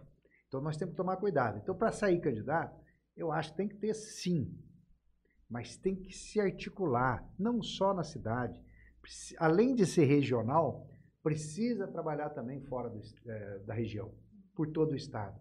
Não dá para fazer só na região também mais. E o senhor acha que tem espaço para um candidato jalesense? Tem espaço, tem espaço. Tem que ser A construído isso construção ao é que longo seria dos com- anos. Então, que nós Então, temos esse contato, essa, é, co- conhecendo os prefeitos, conhecendo os secretários. Você tá, você conhecendo- tá me dando vários, várias É. características aqui. Ele tá trabalhando para isso, É tá que- evidente. Não, sonho de, de sonho político nós temos, mas eu sempre fui muito pé no chão. Nós temos que ter, não é só para jogar o vento, não. Precisa ter conteúdo para chegar. Dá para chegar? Quantos votos? Porque essa eleição também tem esse Então, essa não teve base, né? Essa É, última. E essa eleição é diferencial por quê? Porque não tem coligação. Então, para qual partido você iria? É que nem uma eleição de vereador agora. Você vai ficar, Obrigado, irmão. você vai ficar na Mário Você Celso, Wilton Marques, realmente. Mário Celso. Você vai ficar é, discutindo aqui é, é, o teu partido, aí você tem que identificar quem são os candidatos que estão naquele partido para ver a tua chance real. Porque antes não, era uma coligação, três, quatro, cinco partidos se uniam e lançavam Hum. 300 candidatos a deputados lá, e ali você ia na disputa num chapão, e quem tivesse mais Alguém voto, entra. Agora não. Agora ah, tem, tem partidos que eles estão fazendo um trabalho para filiar um monte de gente, mas só vai eleger três deputados naquele partido. Então você tem que ser o terceiro. Será que dá para chegar? Quem são os três? Ah, não, aquele deputado tem 110 mil votos, aquele tem 105 mil votos, aquele tem 90 mil votos. Estou fora, eu não consigo ter isso, então eu não posso chegar. Uhum. Não, eu tenho condições de ter 90 mil, então eu Ah, posso então vai entrar ter que ser uma partido. viabilização muito mais Muito ampla. maior. É muito mais estudado do que uma coligação simples. Ah, eu, com 50 e tantos mil votos se elege. Não é assim mais. A média era que com 57, o último que se elegeu na, na eleição passada foi com 57 mil votos. Até 57 se elegeu, né? Mas teve gente que se elegeu menos. Por causa menos por conta voto. Janaína, com 2 milhões de votos. Levou ela muita levou. gente. Levou um monte de gente. E aí elegeu com 18, com 20 mil votos. O Luiz, se Isso. eu não me engano, teve 26 mil É, na época quando ele Não tentou. sei, cara. foi, foi. Acho que ele teve Exato. 26 mil. Mas nós já tivemos aqui o Garcia candidato, tivemos o Guiço candidato, tivemos o Especiato candidato. Mas eu acho que está chegando o momento. Nós precisamos preparar sempre esse momento para a cidade estar. e precisa ter. Eu acho que que essa Precisa que esse essa essa chegando mais perto entre os governos aqui, tipo o pessoal o Carlão ali que é daqui de perto, o Rodrigo que é de Tanabi, enfim, tá vindo muito pra cá. Então Tá. talvez essa essa proximidade É, grupo, essa né? região, O essa, região ela ali- é- essa região é boa nisso. Rodrigo, vice-governador e vai ser governador, é da região. Carlão, presidente da Assembleia, é da região. Itamar, é da região. E, e agora, uma coisa que, que eu digo que hoje está mais difícil ser. Então, praticamente, você olhando esse cenário, você tem a Analice, o Carlão, o Itamar, todos são estaduais. Com certeza. Então já é mais difícil ser, esta- ser estadual nessa região. Se você sai um federal, Ixi, aí mas só que o federal precisa de mais votos. Então, são ess- esses, levantamentos que precisam ser feitos. E Edinho equipe. Araújo, vai pra onde? Não, ele não deve. Ele deve terminar o mandato. O Edinho Filho, você está dizendo. o de Rio Preto. o filho, ele. Não, mas ele- agora não tem deputado. Não, ele não Ele é é. Ele prefeito. é prefeito, É, mas, ele vai deixar. mas ele já tá na reeleição, né? É, mas ele não deixa, não. não, Ele não deixa. Entrou agora, Ele pô, continua. Ah, ele entrou agora. Ele entrou agora, Ah, ele vai pra reeleito reeleição. agora. Ele foi Não, reeleito, mas ele não vai poder ir de novo. Não, mas, Não, é- não, ele mas vai ter ele que algum começou, começou faz É, pouco mas, tempo. mas o mandato termina daqui a Daqui- três anos. Daqui três né? anos. Ah, E a é, eleição ano que vem. Então ele tem. Não, gente, ano que vem não tem deputado. É, tem. Tem, Tem? Ah, é eleição é verdade. deputado. Eleição. Então é, é isso que a gente tem que fazer essa avaliação.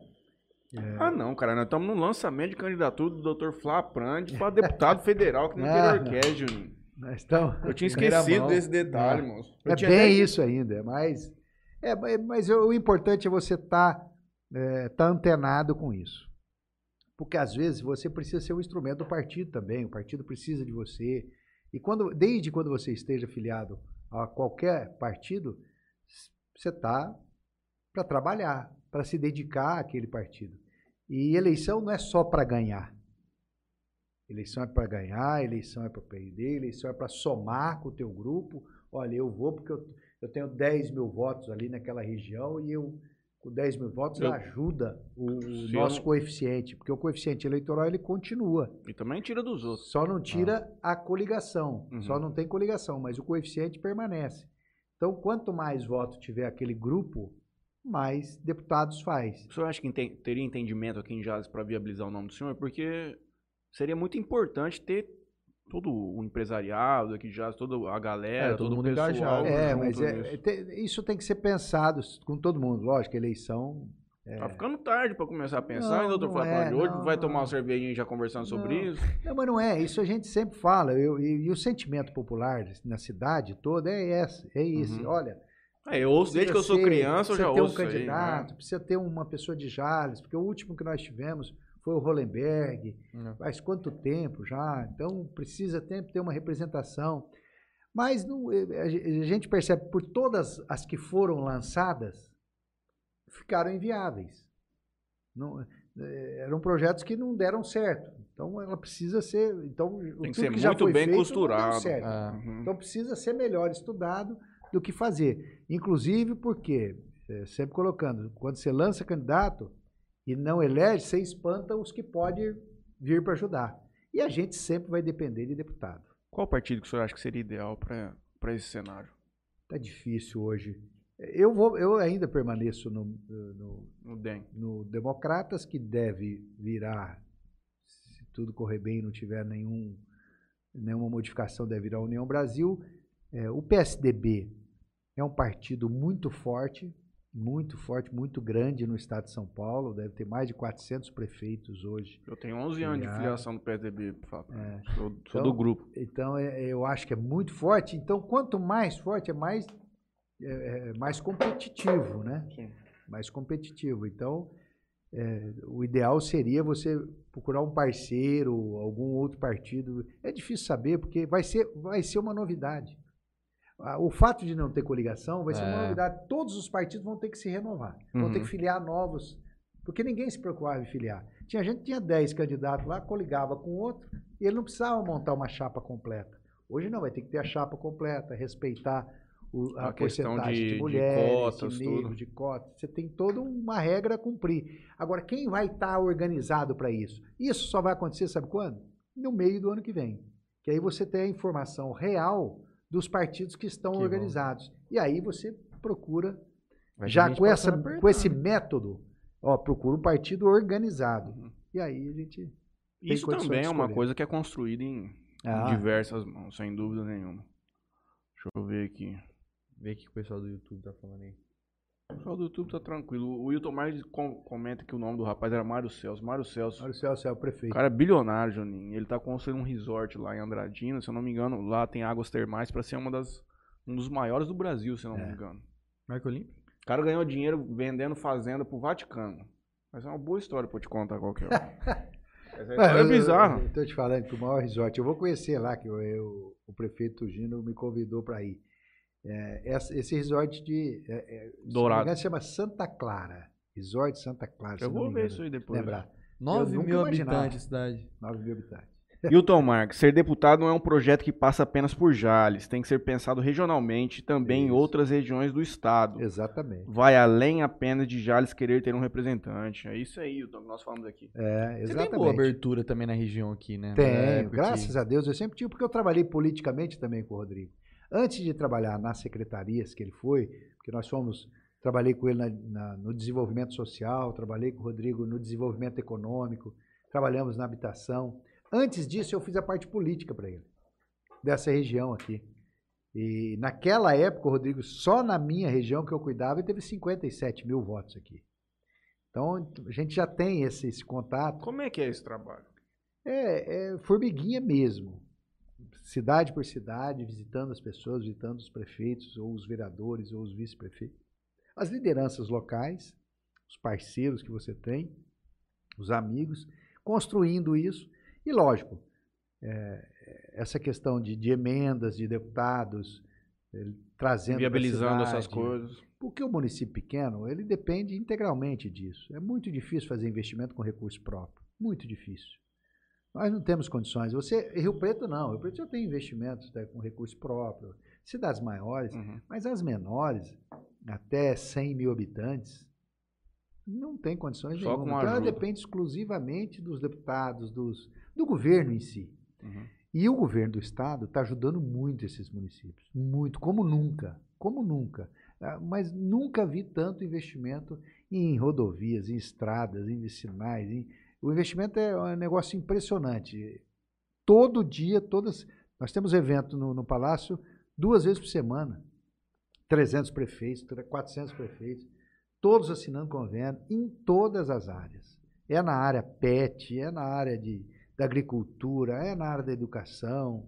Então, eu, eu acho que eh, os prefeitos, se, se tomarem cuidado, porque, voltando um ponto que nós citamos, que a inflação ela é perigosa, porque ela, ela mostra 10%, mas não é, Não é. porque o combustível é maior. O aço, a ferragem, o cimento, O 10% tudo que é você no usa conjunto na prefeitura, o- na prefeitura, utiliza o dia a dia da prefeitura, subiu mais de 50%. Então as despesas vão aumentar muito o ano que vem. Porque volta o quê? Volta o transporte. Porque não tinha. Não tinha transporte coletivo. Merenda. Aluno, não tinha merenda. Não tinha jogos regionais. Não tinha, você não participava de nada. Então você diminuiu a tua despesa. A máquina pública diminuiu. É, Foi um bom ano para acertar a conta. Aí ajustou, todo mundo ficou com caixa em dia. Agora, você começa o ano que vem gastando mais. Então, o IPVA vem maior. Aí o cara fala, não, IPVA, eu soltaram aí a história que o IPVA é do governo. Para com isso, gente. O carro subiu, portanto, o valor do IPVA IPVA vai também, né? subir.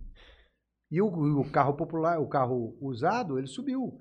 Porque o carro, a produção diminuiu. Uhum.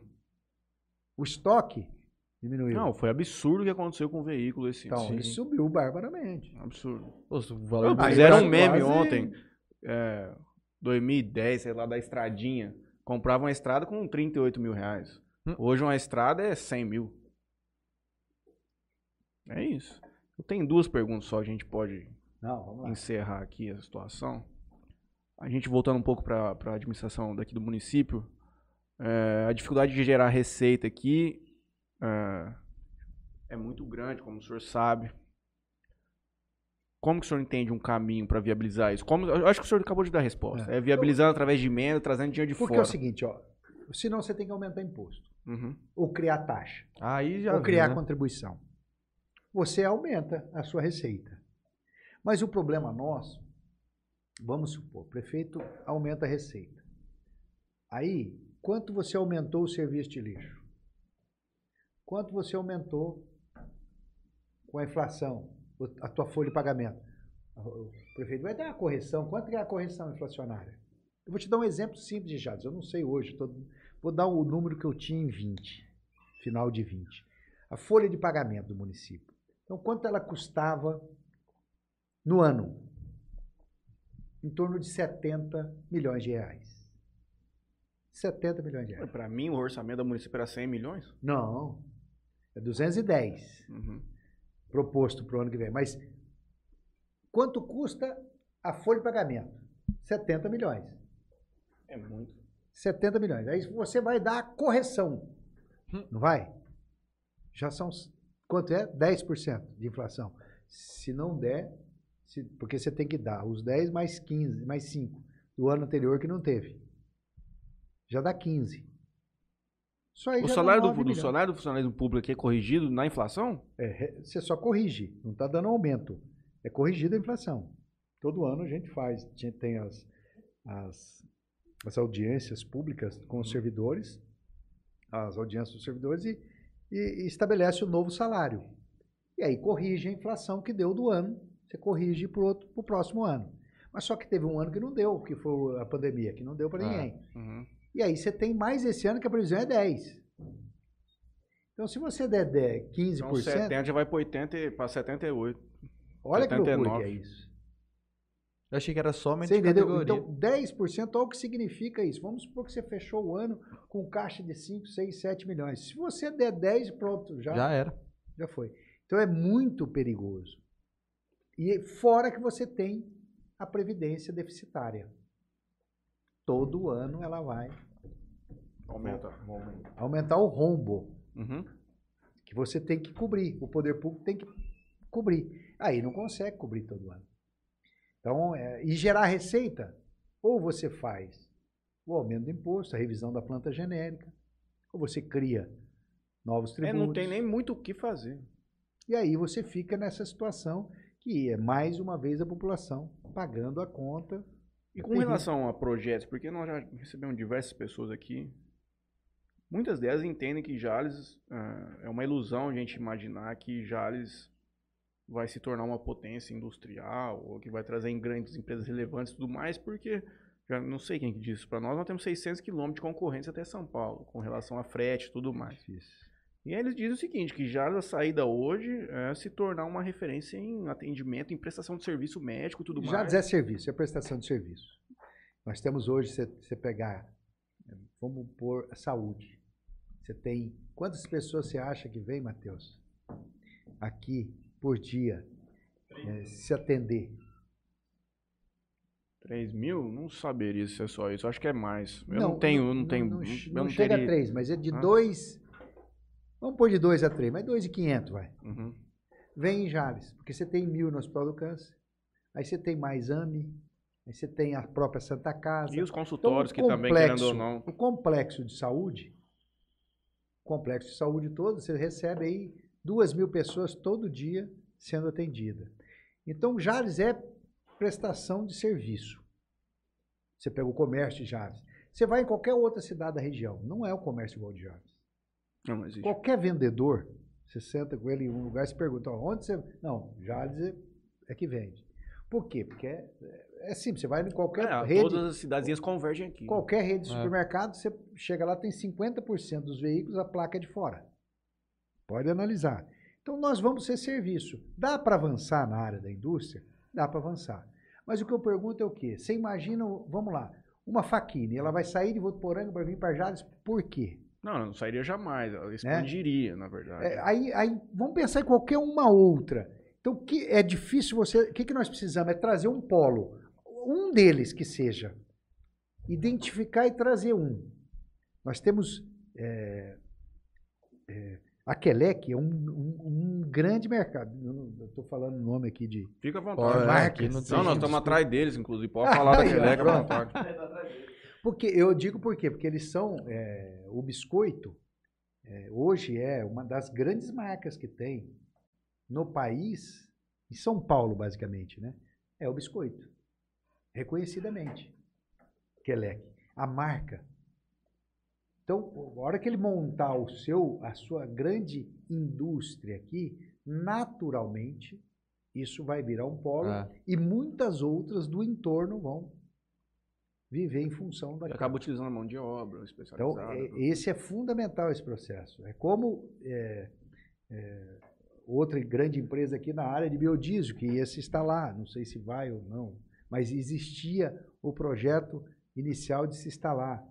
Maravilha, porque você cria um polo naquela área, Uhum. naquele setor. Então, eu acho que isso, acontecendo isso, naturalmente você começa a chamar Chama mais gente, é. Porque não é fácil.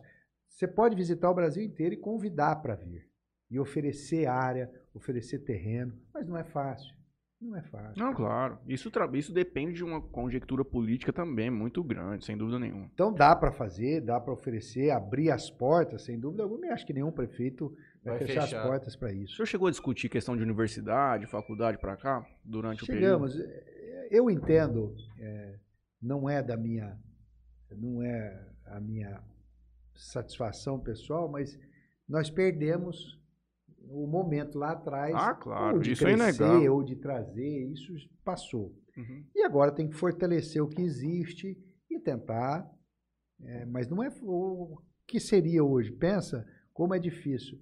As universidades todas que nós temos na nossa região, todas elas, é, em determinado grau diminuíram a potência. Ah, porque muito em razão do FIES que acabou também. Então você dificulta cada vez mais essa Uhum. área. É Seria uma Tava coisa- vivendo um boom muito grande disso, É. que também deu uma diminuída. Então por isso que eu falo, nós perdemos aquele boom. Uhum. ou se fosse criar ou potencializar que existe, nós perdemos aquele mundo. É, eu acho que a solução realmente seria ou alguém injetar um dinheiro muito forte na Unijaz, ou alguém, algum grupo Sim. muito grande comprar aquilo Comprar lá e É, é, transformar é eu pra acho. É- caralho. É, difícil você falar, vamos trazer outro. É, Eu, eu acho que hoje, no- lá atrás conseguiria. Se Uhum. criar uma nova. Mas hoje eu acho. E Mas- cada dia que passa fica mais difícil. Porque dúvida, em outras cidades da região só tá que abre curso e faculdade É, tem curso para todo lado. pra todo lado. Você não precisa mais. Ninguém respeita mais a, a distância. Antes tinha uma distância, não, você não pode ter um curso é, não sei quantos quilômetros de distância do outro. Agora, Antiga- Antigamente você tinha que sair daqui pra ir para longe É. pra fazer uma faculdade. Hoje você vai em Santa Fé tem medicina, você vai por exemplo, em Votuporanga tem medicina, é, você vai em Fernandópolis tem medicina, você vai em Rio Preto tem medicina. Então assim, você não precisa mais andar 600, É. 700 quilômetros pra fazer um curso de medicina. Bom. É, verdade. Então é Mas é isso, é Acabei de receber uma mensagem aqui, Nara campeão. O homem Nara não campeão. sabe perder. Do campeonato da PAI. Um abraço pro Nara, vamos comemorar hoje. isso. Mas é isso, os grandes desafios da cidade. É, Fala assim, a cidade de receita. Jales é um, ó, Jales, Jales tem potencial, sim. Jales tem um comércio e nós temos que nos apegar a isso, o comércio forte, o setor de serviço forte. Temos que, Rio Preto, Rio Preto não é industrial, é serviço.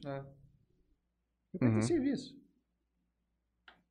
Então, se for, ah, então o que, que é melhor? Não, então, se, se o preto é bom, ah, mas não dá para chegar nesse potencial? Lógico que não. O preto está com, sei lá, 400, 500 mil habitantes. Anos luz na frente. É um- uma potência diferente, né? Mas para nosso, para nossa dimensão, a cidade é boa, a cidade é bem localizada, geograficamente muito potente. Você tem três estados Sim. beirando. que aqui. nós estamos próximos. Então, poderia pensar numa- num, num setor de logística forte? Poderíamos pensar. É, mas ao mesmo tempo isso é ruim pra nós, não? Porque às vezes fica mais barato o cara vir no vizinho que tem uma, uma alíquota muito menor. Por, por isso, é, e, a- e essa, essa é uma questão também. Esse é, um, Isso é, muito A gente prejudicial. não, colocar na pauta também essa discussão do ICMS, a guerra fiscal que, que é incontrolável. Mas só que você vai lá, por exemplo, você vai a Aparecida do Taboado, todo mundo fala de montar lá. O que, que mudou a é história de. Aparecida do Taboado? Nada. Tantas empresas que foram para lá. Né? A Aparecida do Taboado é a mesma Mudou. faz anos.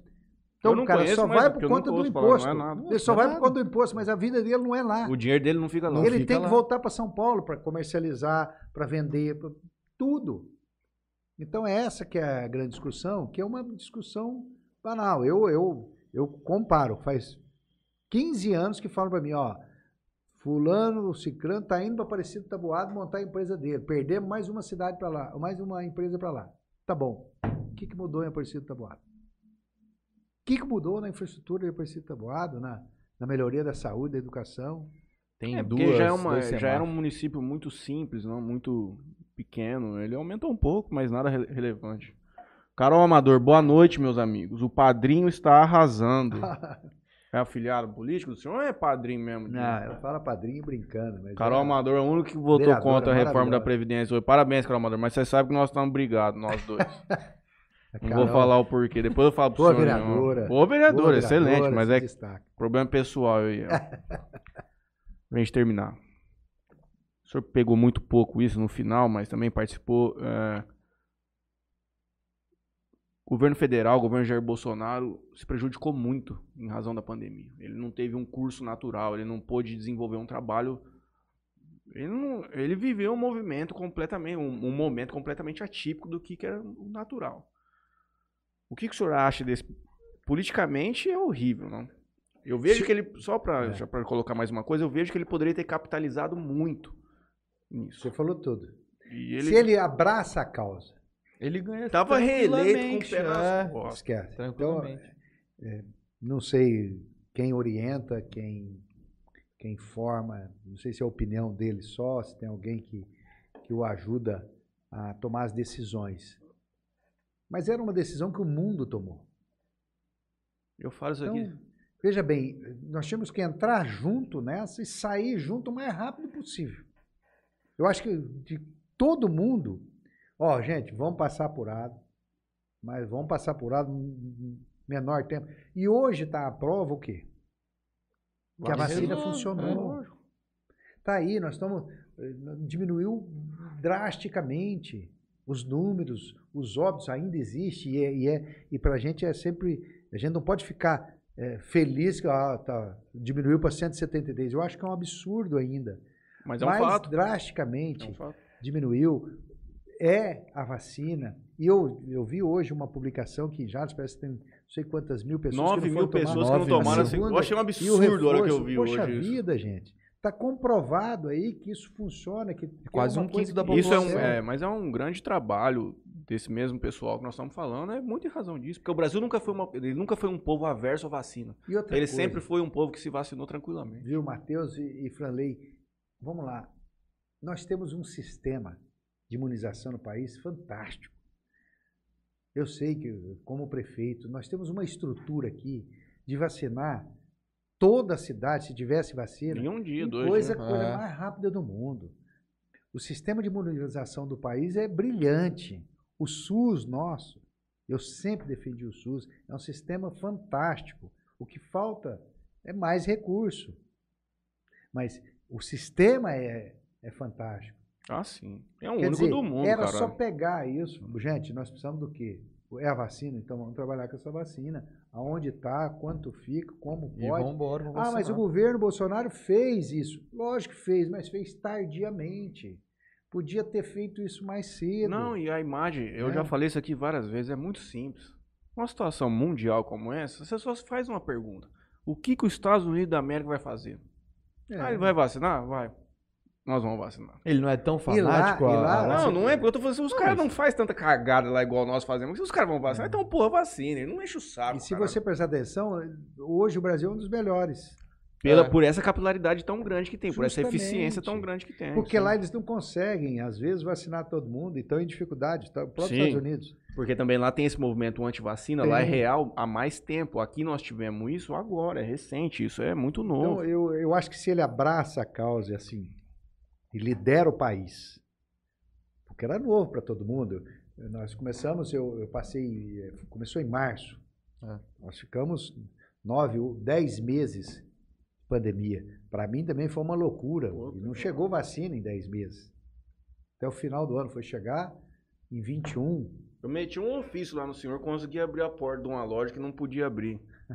o povo conseguir entrar e comprar lá dentro. É mesmo? Eu não vou falar qual, mas nós fizemos um esquema lá, eu meti um ofício lá. Foi deferido, mas de acordo com a lei. A lei falava assim, ó, se puder, se vende alimento, pode abrir. É. Mas nós começamos a vender alimento, coloquei o ofício e falei assim, ó, nós vamos abrir. Não, não. Lei é lei, tem que cumprir. Se não tá contente com a lei, o senhor muda a lei, Juninho. É, não, mas é isso. Eu acho que ele, eu acho que ele perdeu é, o melhor Perdeu momento mão, da é. vida dele. Porque ele podia surfar ali e. Eu não, eu não sou assim tão crítico a- ao Bolsonaro. então, Não, não, não acho. Eu acho que tem coisa importante. Acho que é, tem coisa que tem que ser mesmo. Ele é um cara mais simples, fala o que o povo quer ouvir, é assim mesmo. Mas também é, ele precisa preservar a liturgia do cargo. Ah, sim. Não, Ele é pelo presidente da República, ele É. não é. Eu entendo que é um cara do povo popular eu- e, e respeito, mas, poxa vida, ele, ele para nós, ele é um espelho. A gente está olhando para ele como um exemplo. É o presidente da É República. É deprimente. um homem que eh, todos nós temos que respeitar, eu respeito. E, mas não pode o presidente falar. Esses dias eu vi uma, uma reunião que teve de empresários, foi ontem que aconteceu isso. Não, porque o IPAN, o IFAM, não sei o que, não sei o que é isso. Me explica o que é isso. Porque eu não sei, não sei o que. E outra, ripei todo mundo. É que os caras é estavam assim. construindo uma torre da Havan lá e aí acharam uns azulejos. aí Acharam o IFAM azulejo. e falou assim: não, isso aqui é coisa antiga. É, tipo, tem que parar, tem que vamos parar analisar. a obra, ver se é arqueológico, caralho. Não, quem ripei tá todo mundo. Mandei todo mundo embora que se foda. Não é assim, eu acho que é respeitar. Ele é louco. A Carol Amador mandou um monte de risada aqui. Pode dar risada, Carol Amador. Nós estamos brigados. O Danilo Mota está nos assistindo no Facebook. Um abraço, Danilo. Tô com Grande saudade do Danilo. senhor. Deixa eu ver o Facebook se tem mais alguma coisa. E o Marques, temos que olhar nossa vocação hoje.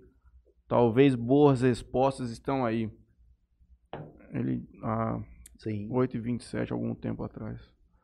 Acho A gente teve, há um ano, uns anos atrás, o, o, o caso da Érica. Teve reflexo é, na, Ah, é, na tem. administração? Né? Sempre tem, porque é um impacto muito triste, né? Porque ela veio de um outras, momento- né? É, não, tava um caso que aconteceu há 10 anos e iniciou em 2008 e aconteceu em 2018 a, a deflagração da operação. Mas é muito triste para todo mundo, né? É muito é muito negativo, é, você se sente traído mesmo, é, é triste.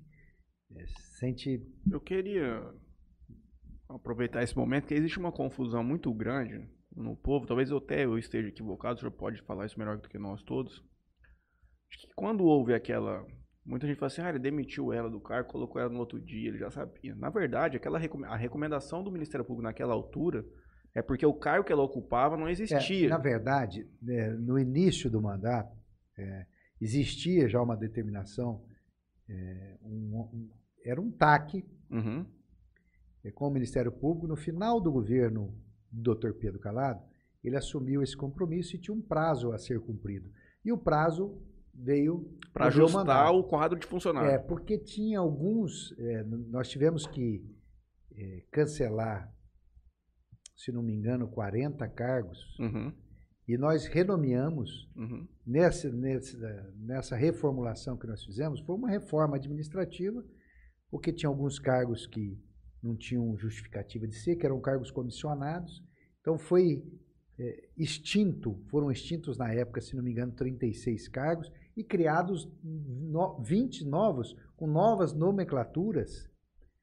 Mas Que várias atenderiam os pessoas- é, requisitos. Aham. várias pessoas Passaram pela mesma reconduzidas situação. pela mesma situação. Essa é uma confusão muito grande e que não foi só é, e não foi lá em 18 foi foi em 17 ainda a gente já tinha que cumprir inclusive eu tive que tinha alguns auxiliares eu não lembro agora o nome especificamente do cargo é, que nós tínhamos que extingui-lo então várias pessoas eu tive que dem- demitir Uhum.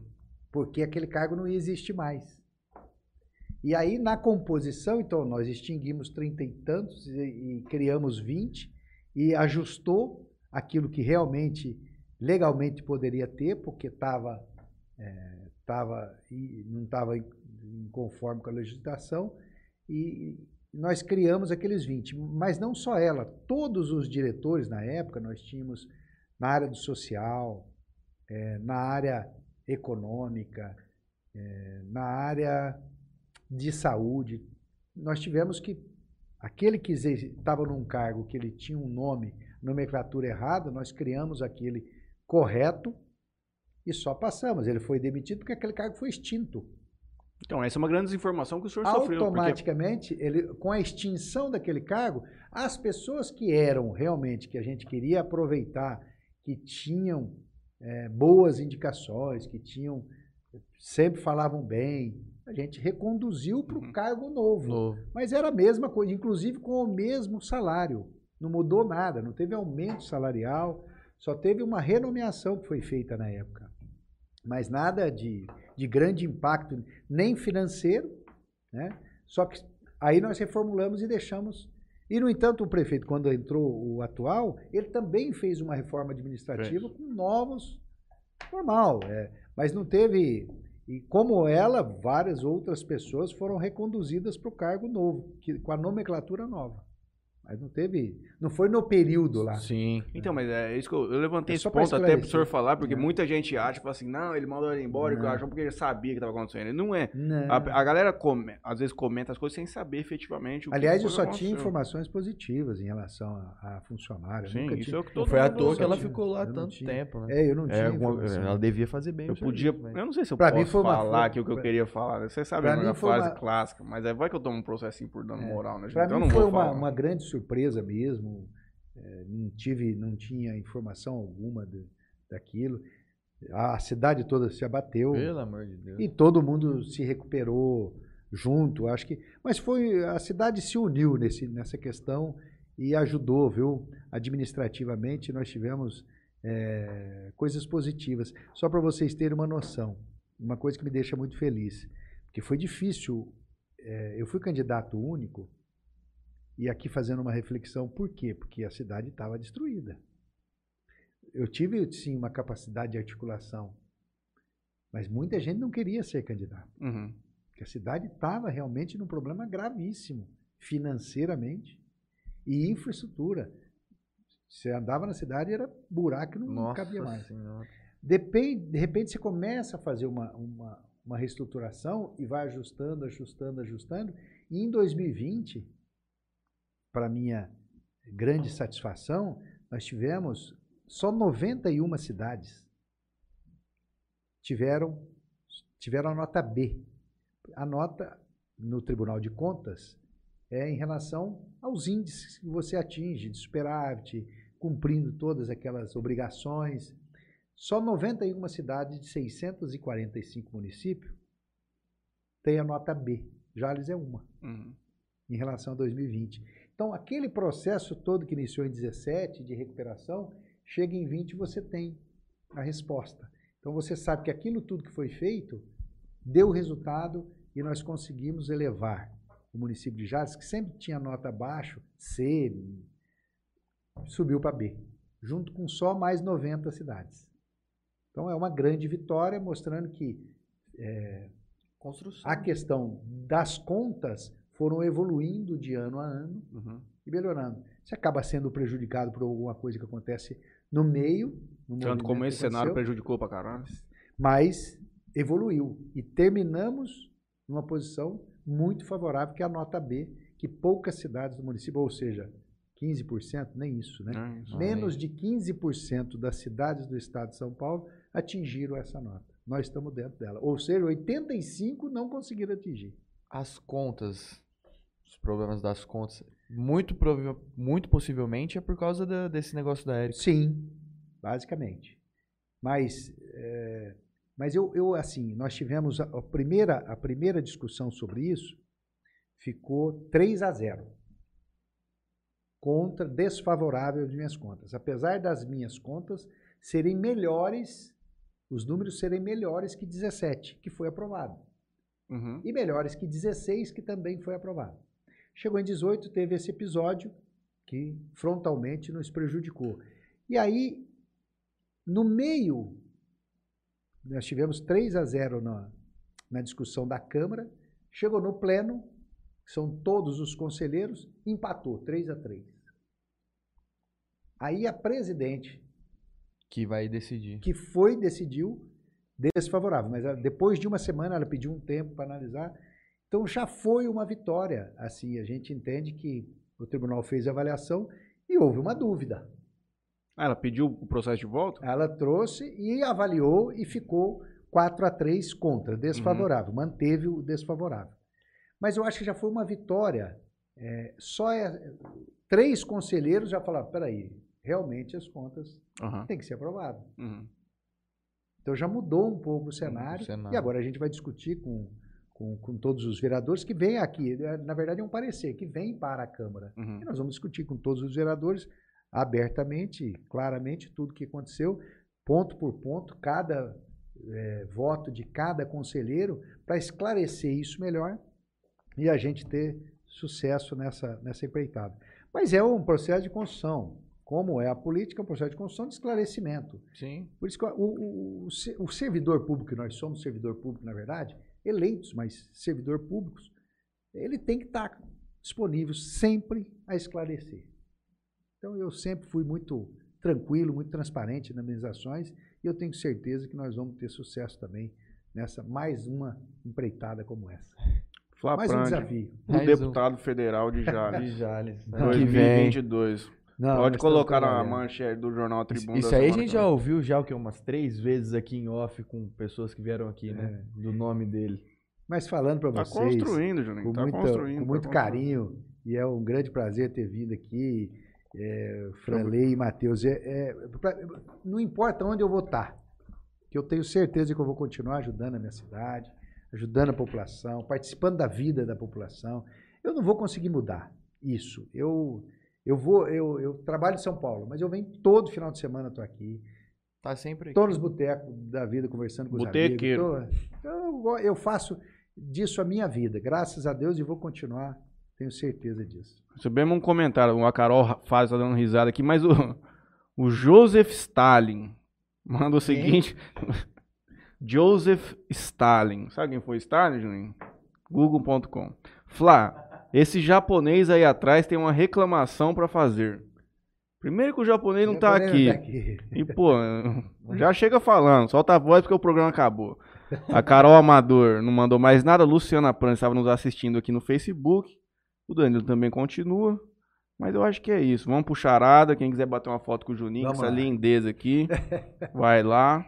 Pediu autógrafo do Pediu o autógrafo do Juninho. Puta que pariu. Muito obrigado. Eu que agradeço. Que é isso. Fiquei muito feliz quando o Matheus te mandou a lançamento de mensagem. candidatura. Que honra, O Juninho. Matheus te mandou mensagem, você prontamente já, Eu tava lá em São Paulo. Falei, não, eu vou. já disse que vinha. faço questão. Então, muito obrigado. É muito importante a gente trazer. é, Olha o Carol Amador aqui, ó, votando contra hoje.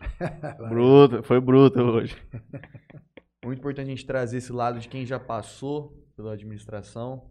É, o pessoal que gosta muito quando a gente traz pessoas que, que já passaram e que estão em, em- em cargos políticos. É, então é legal a gente trazer esse debate e ainda mais você agora também que está que tá em um outro cenário, é, trazer a perspectiva de, de quem está lá. Né? Então espero que você saia mesmo em 2022, que a gente precisa de uma pessoa de Jales. Mas muito obrigado pela Maravilha, presença. Eu e que eu quero trabalhar com deputado federal, gente. Se eu faço aí, eu já envolvido, eu já vou lá pra cima. Eu quero ir pra Brasília, eu não quero nem saber. Eu tá que agradeço você, não. Eu falei, Matheus, Léo. Leonardo, Léo. Cadê o. O Rubens. O Rubens. Foi embora? Foi embora? Já foi? É. Ixi, Maria. Mas ó, um grande abraço, é um prazer. Que vo- O que vocês precisarem, que eu precisar. Olha lá, ó. O homem foi Ô, o Jo- solicitado. O Joseph Stalin, no YouTube, Ele foi solicitado. mandou o seguinte, Flávia. Esse japonês tem uma reclamação pra fazer. Qual que é a tua reclamação pro prefeito Flávio? Lembra, lembra alguma aí? Não lembra? Ah, tá perdido. Jofes. É, algum perfil. Algum é, perfil, algum né? perfil aí. É. Os cara- Magali Prande Franco, manda umas palminhas pra gente. Gente, muito obrigado. Semana que mesmo. vem retornaremos aqui. Nós temos que fazer propaganda no final, gente. Sim. Retornaremos no- na segunda-feira com o Fernando Nogarini, que vai fazer o lançamento de um produto novo Polo da Sistemas BR. tecnológico é uma coisa que está crescendo muito. É, temos uma grandes coisa- empresas É, é aqui um- de Por isso que tecnologia. eu falo. Você traz um polo de alguma coisa, Uhum. naturalmente. Segunda-feira veio um, um rapaz aqui, amigo nosso, conhecido nosso, que a empresa dele atua no Brasil inteiro. Ele é sócio de um outro, que é esse Rick, nós falamos da Lancha, que empresa tec- de tecnologias trabalha no Brasil inteiro. Aqui em Brasil Jales. inteiro. Eu, Aqui quando, eu, Jales. quando eu fui, eu trabalhei na Secretaria de Desenvolvimento Econômico, rapidinho para a gente encerrar, eu fui coordenador de uma área que eram os arranjos produtivos. E eu, em São José dos Campos, nós temos um parque tecnológico lá. E nós, eu fui conhecer aquilo. Nossa, Sensacional. Que loucura que era aquilo. Acho que o Riva As empresas tudo desse tamanhozinho aqui, o, um cara de bermuda ali, um cara... Tudo exportação, tudo produto Que massa. Loucura. Você entra assim um pátio. E outra, tecnologia é muito É dinheiro, É. com pouco. Eu duro que é muito dinheiro, pouca gente trabalhando, né? Mas não tem problema. A vida é como ela é. Por favor, Juninho. Call center é um negócio que violento. É, a, a Solutions VoIP, que, que nos Ele- ajuda aqui, é, Ele presta um serviço. serviço de call center pro Brasil inteiro. Brasil inteiro. todas ele viabiliza a questão do VoIP. Ele entrega pro teu call center a, infraestrutura para você fazer a ligação. É um dos maiores do Brasil, tá aqui em Jales, na rua... Mudou agora, não sei Mudou. onde tá. Não, mudou. Mudou. Não sei agora. É. Maravilha. Vou fazer meus agradecimentos aqui. Queria agradecer a todo mundo que nos acompanhou. Sexta-feira tem bastante gente ainda até online. Queria agradecer aqui a Bebida Sabor aqui. Acho que ano que vem, em janeiro, começo de janeiro, vai ter lançamento deles, de mais uma bebida deles. A gente vai estar trazendo aqui também para vocês verem. Queria agradecer ao Toquinho Center Car, lavagem de carro, moto, polimento, peçaria, insufilme. E Elia Gabor, compra e venda de borrachas. Muito obrigado a, É a todos. Eu agradeço a Tropical Sorvetes. O sorvete mais gostoso de Jales e do Brasil, sem dúvida nenhuma. Tá aberto dos caras melhor que o daqui bom, simplesmente. Parcela aí, soluções financeiras do grande Juninho. E Multimarcas Pneus, onde o Alberto levou o carrinho preto dele mais uma vez, tadinho. Carrinho preto do Alberto fica mais na Multimarca Pneu, mas não por culpa da Multimarca Pneu, culpa do Peru e do Nagato que dirige o só carro. dá pau no carro. Só dá pau no carro. Mas os caras da Multimarca Pneu sempre tem a solução pro Resolve, Alberto e né? pra qualquer um. Até segunda-feira, gente. Fernando Nogarini. Na quinta-feira, Zezão, o Zé Ricardo Soler. Obrigado a todos.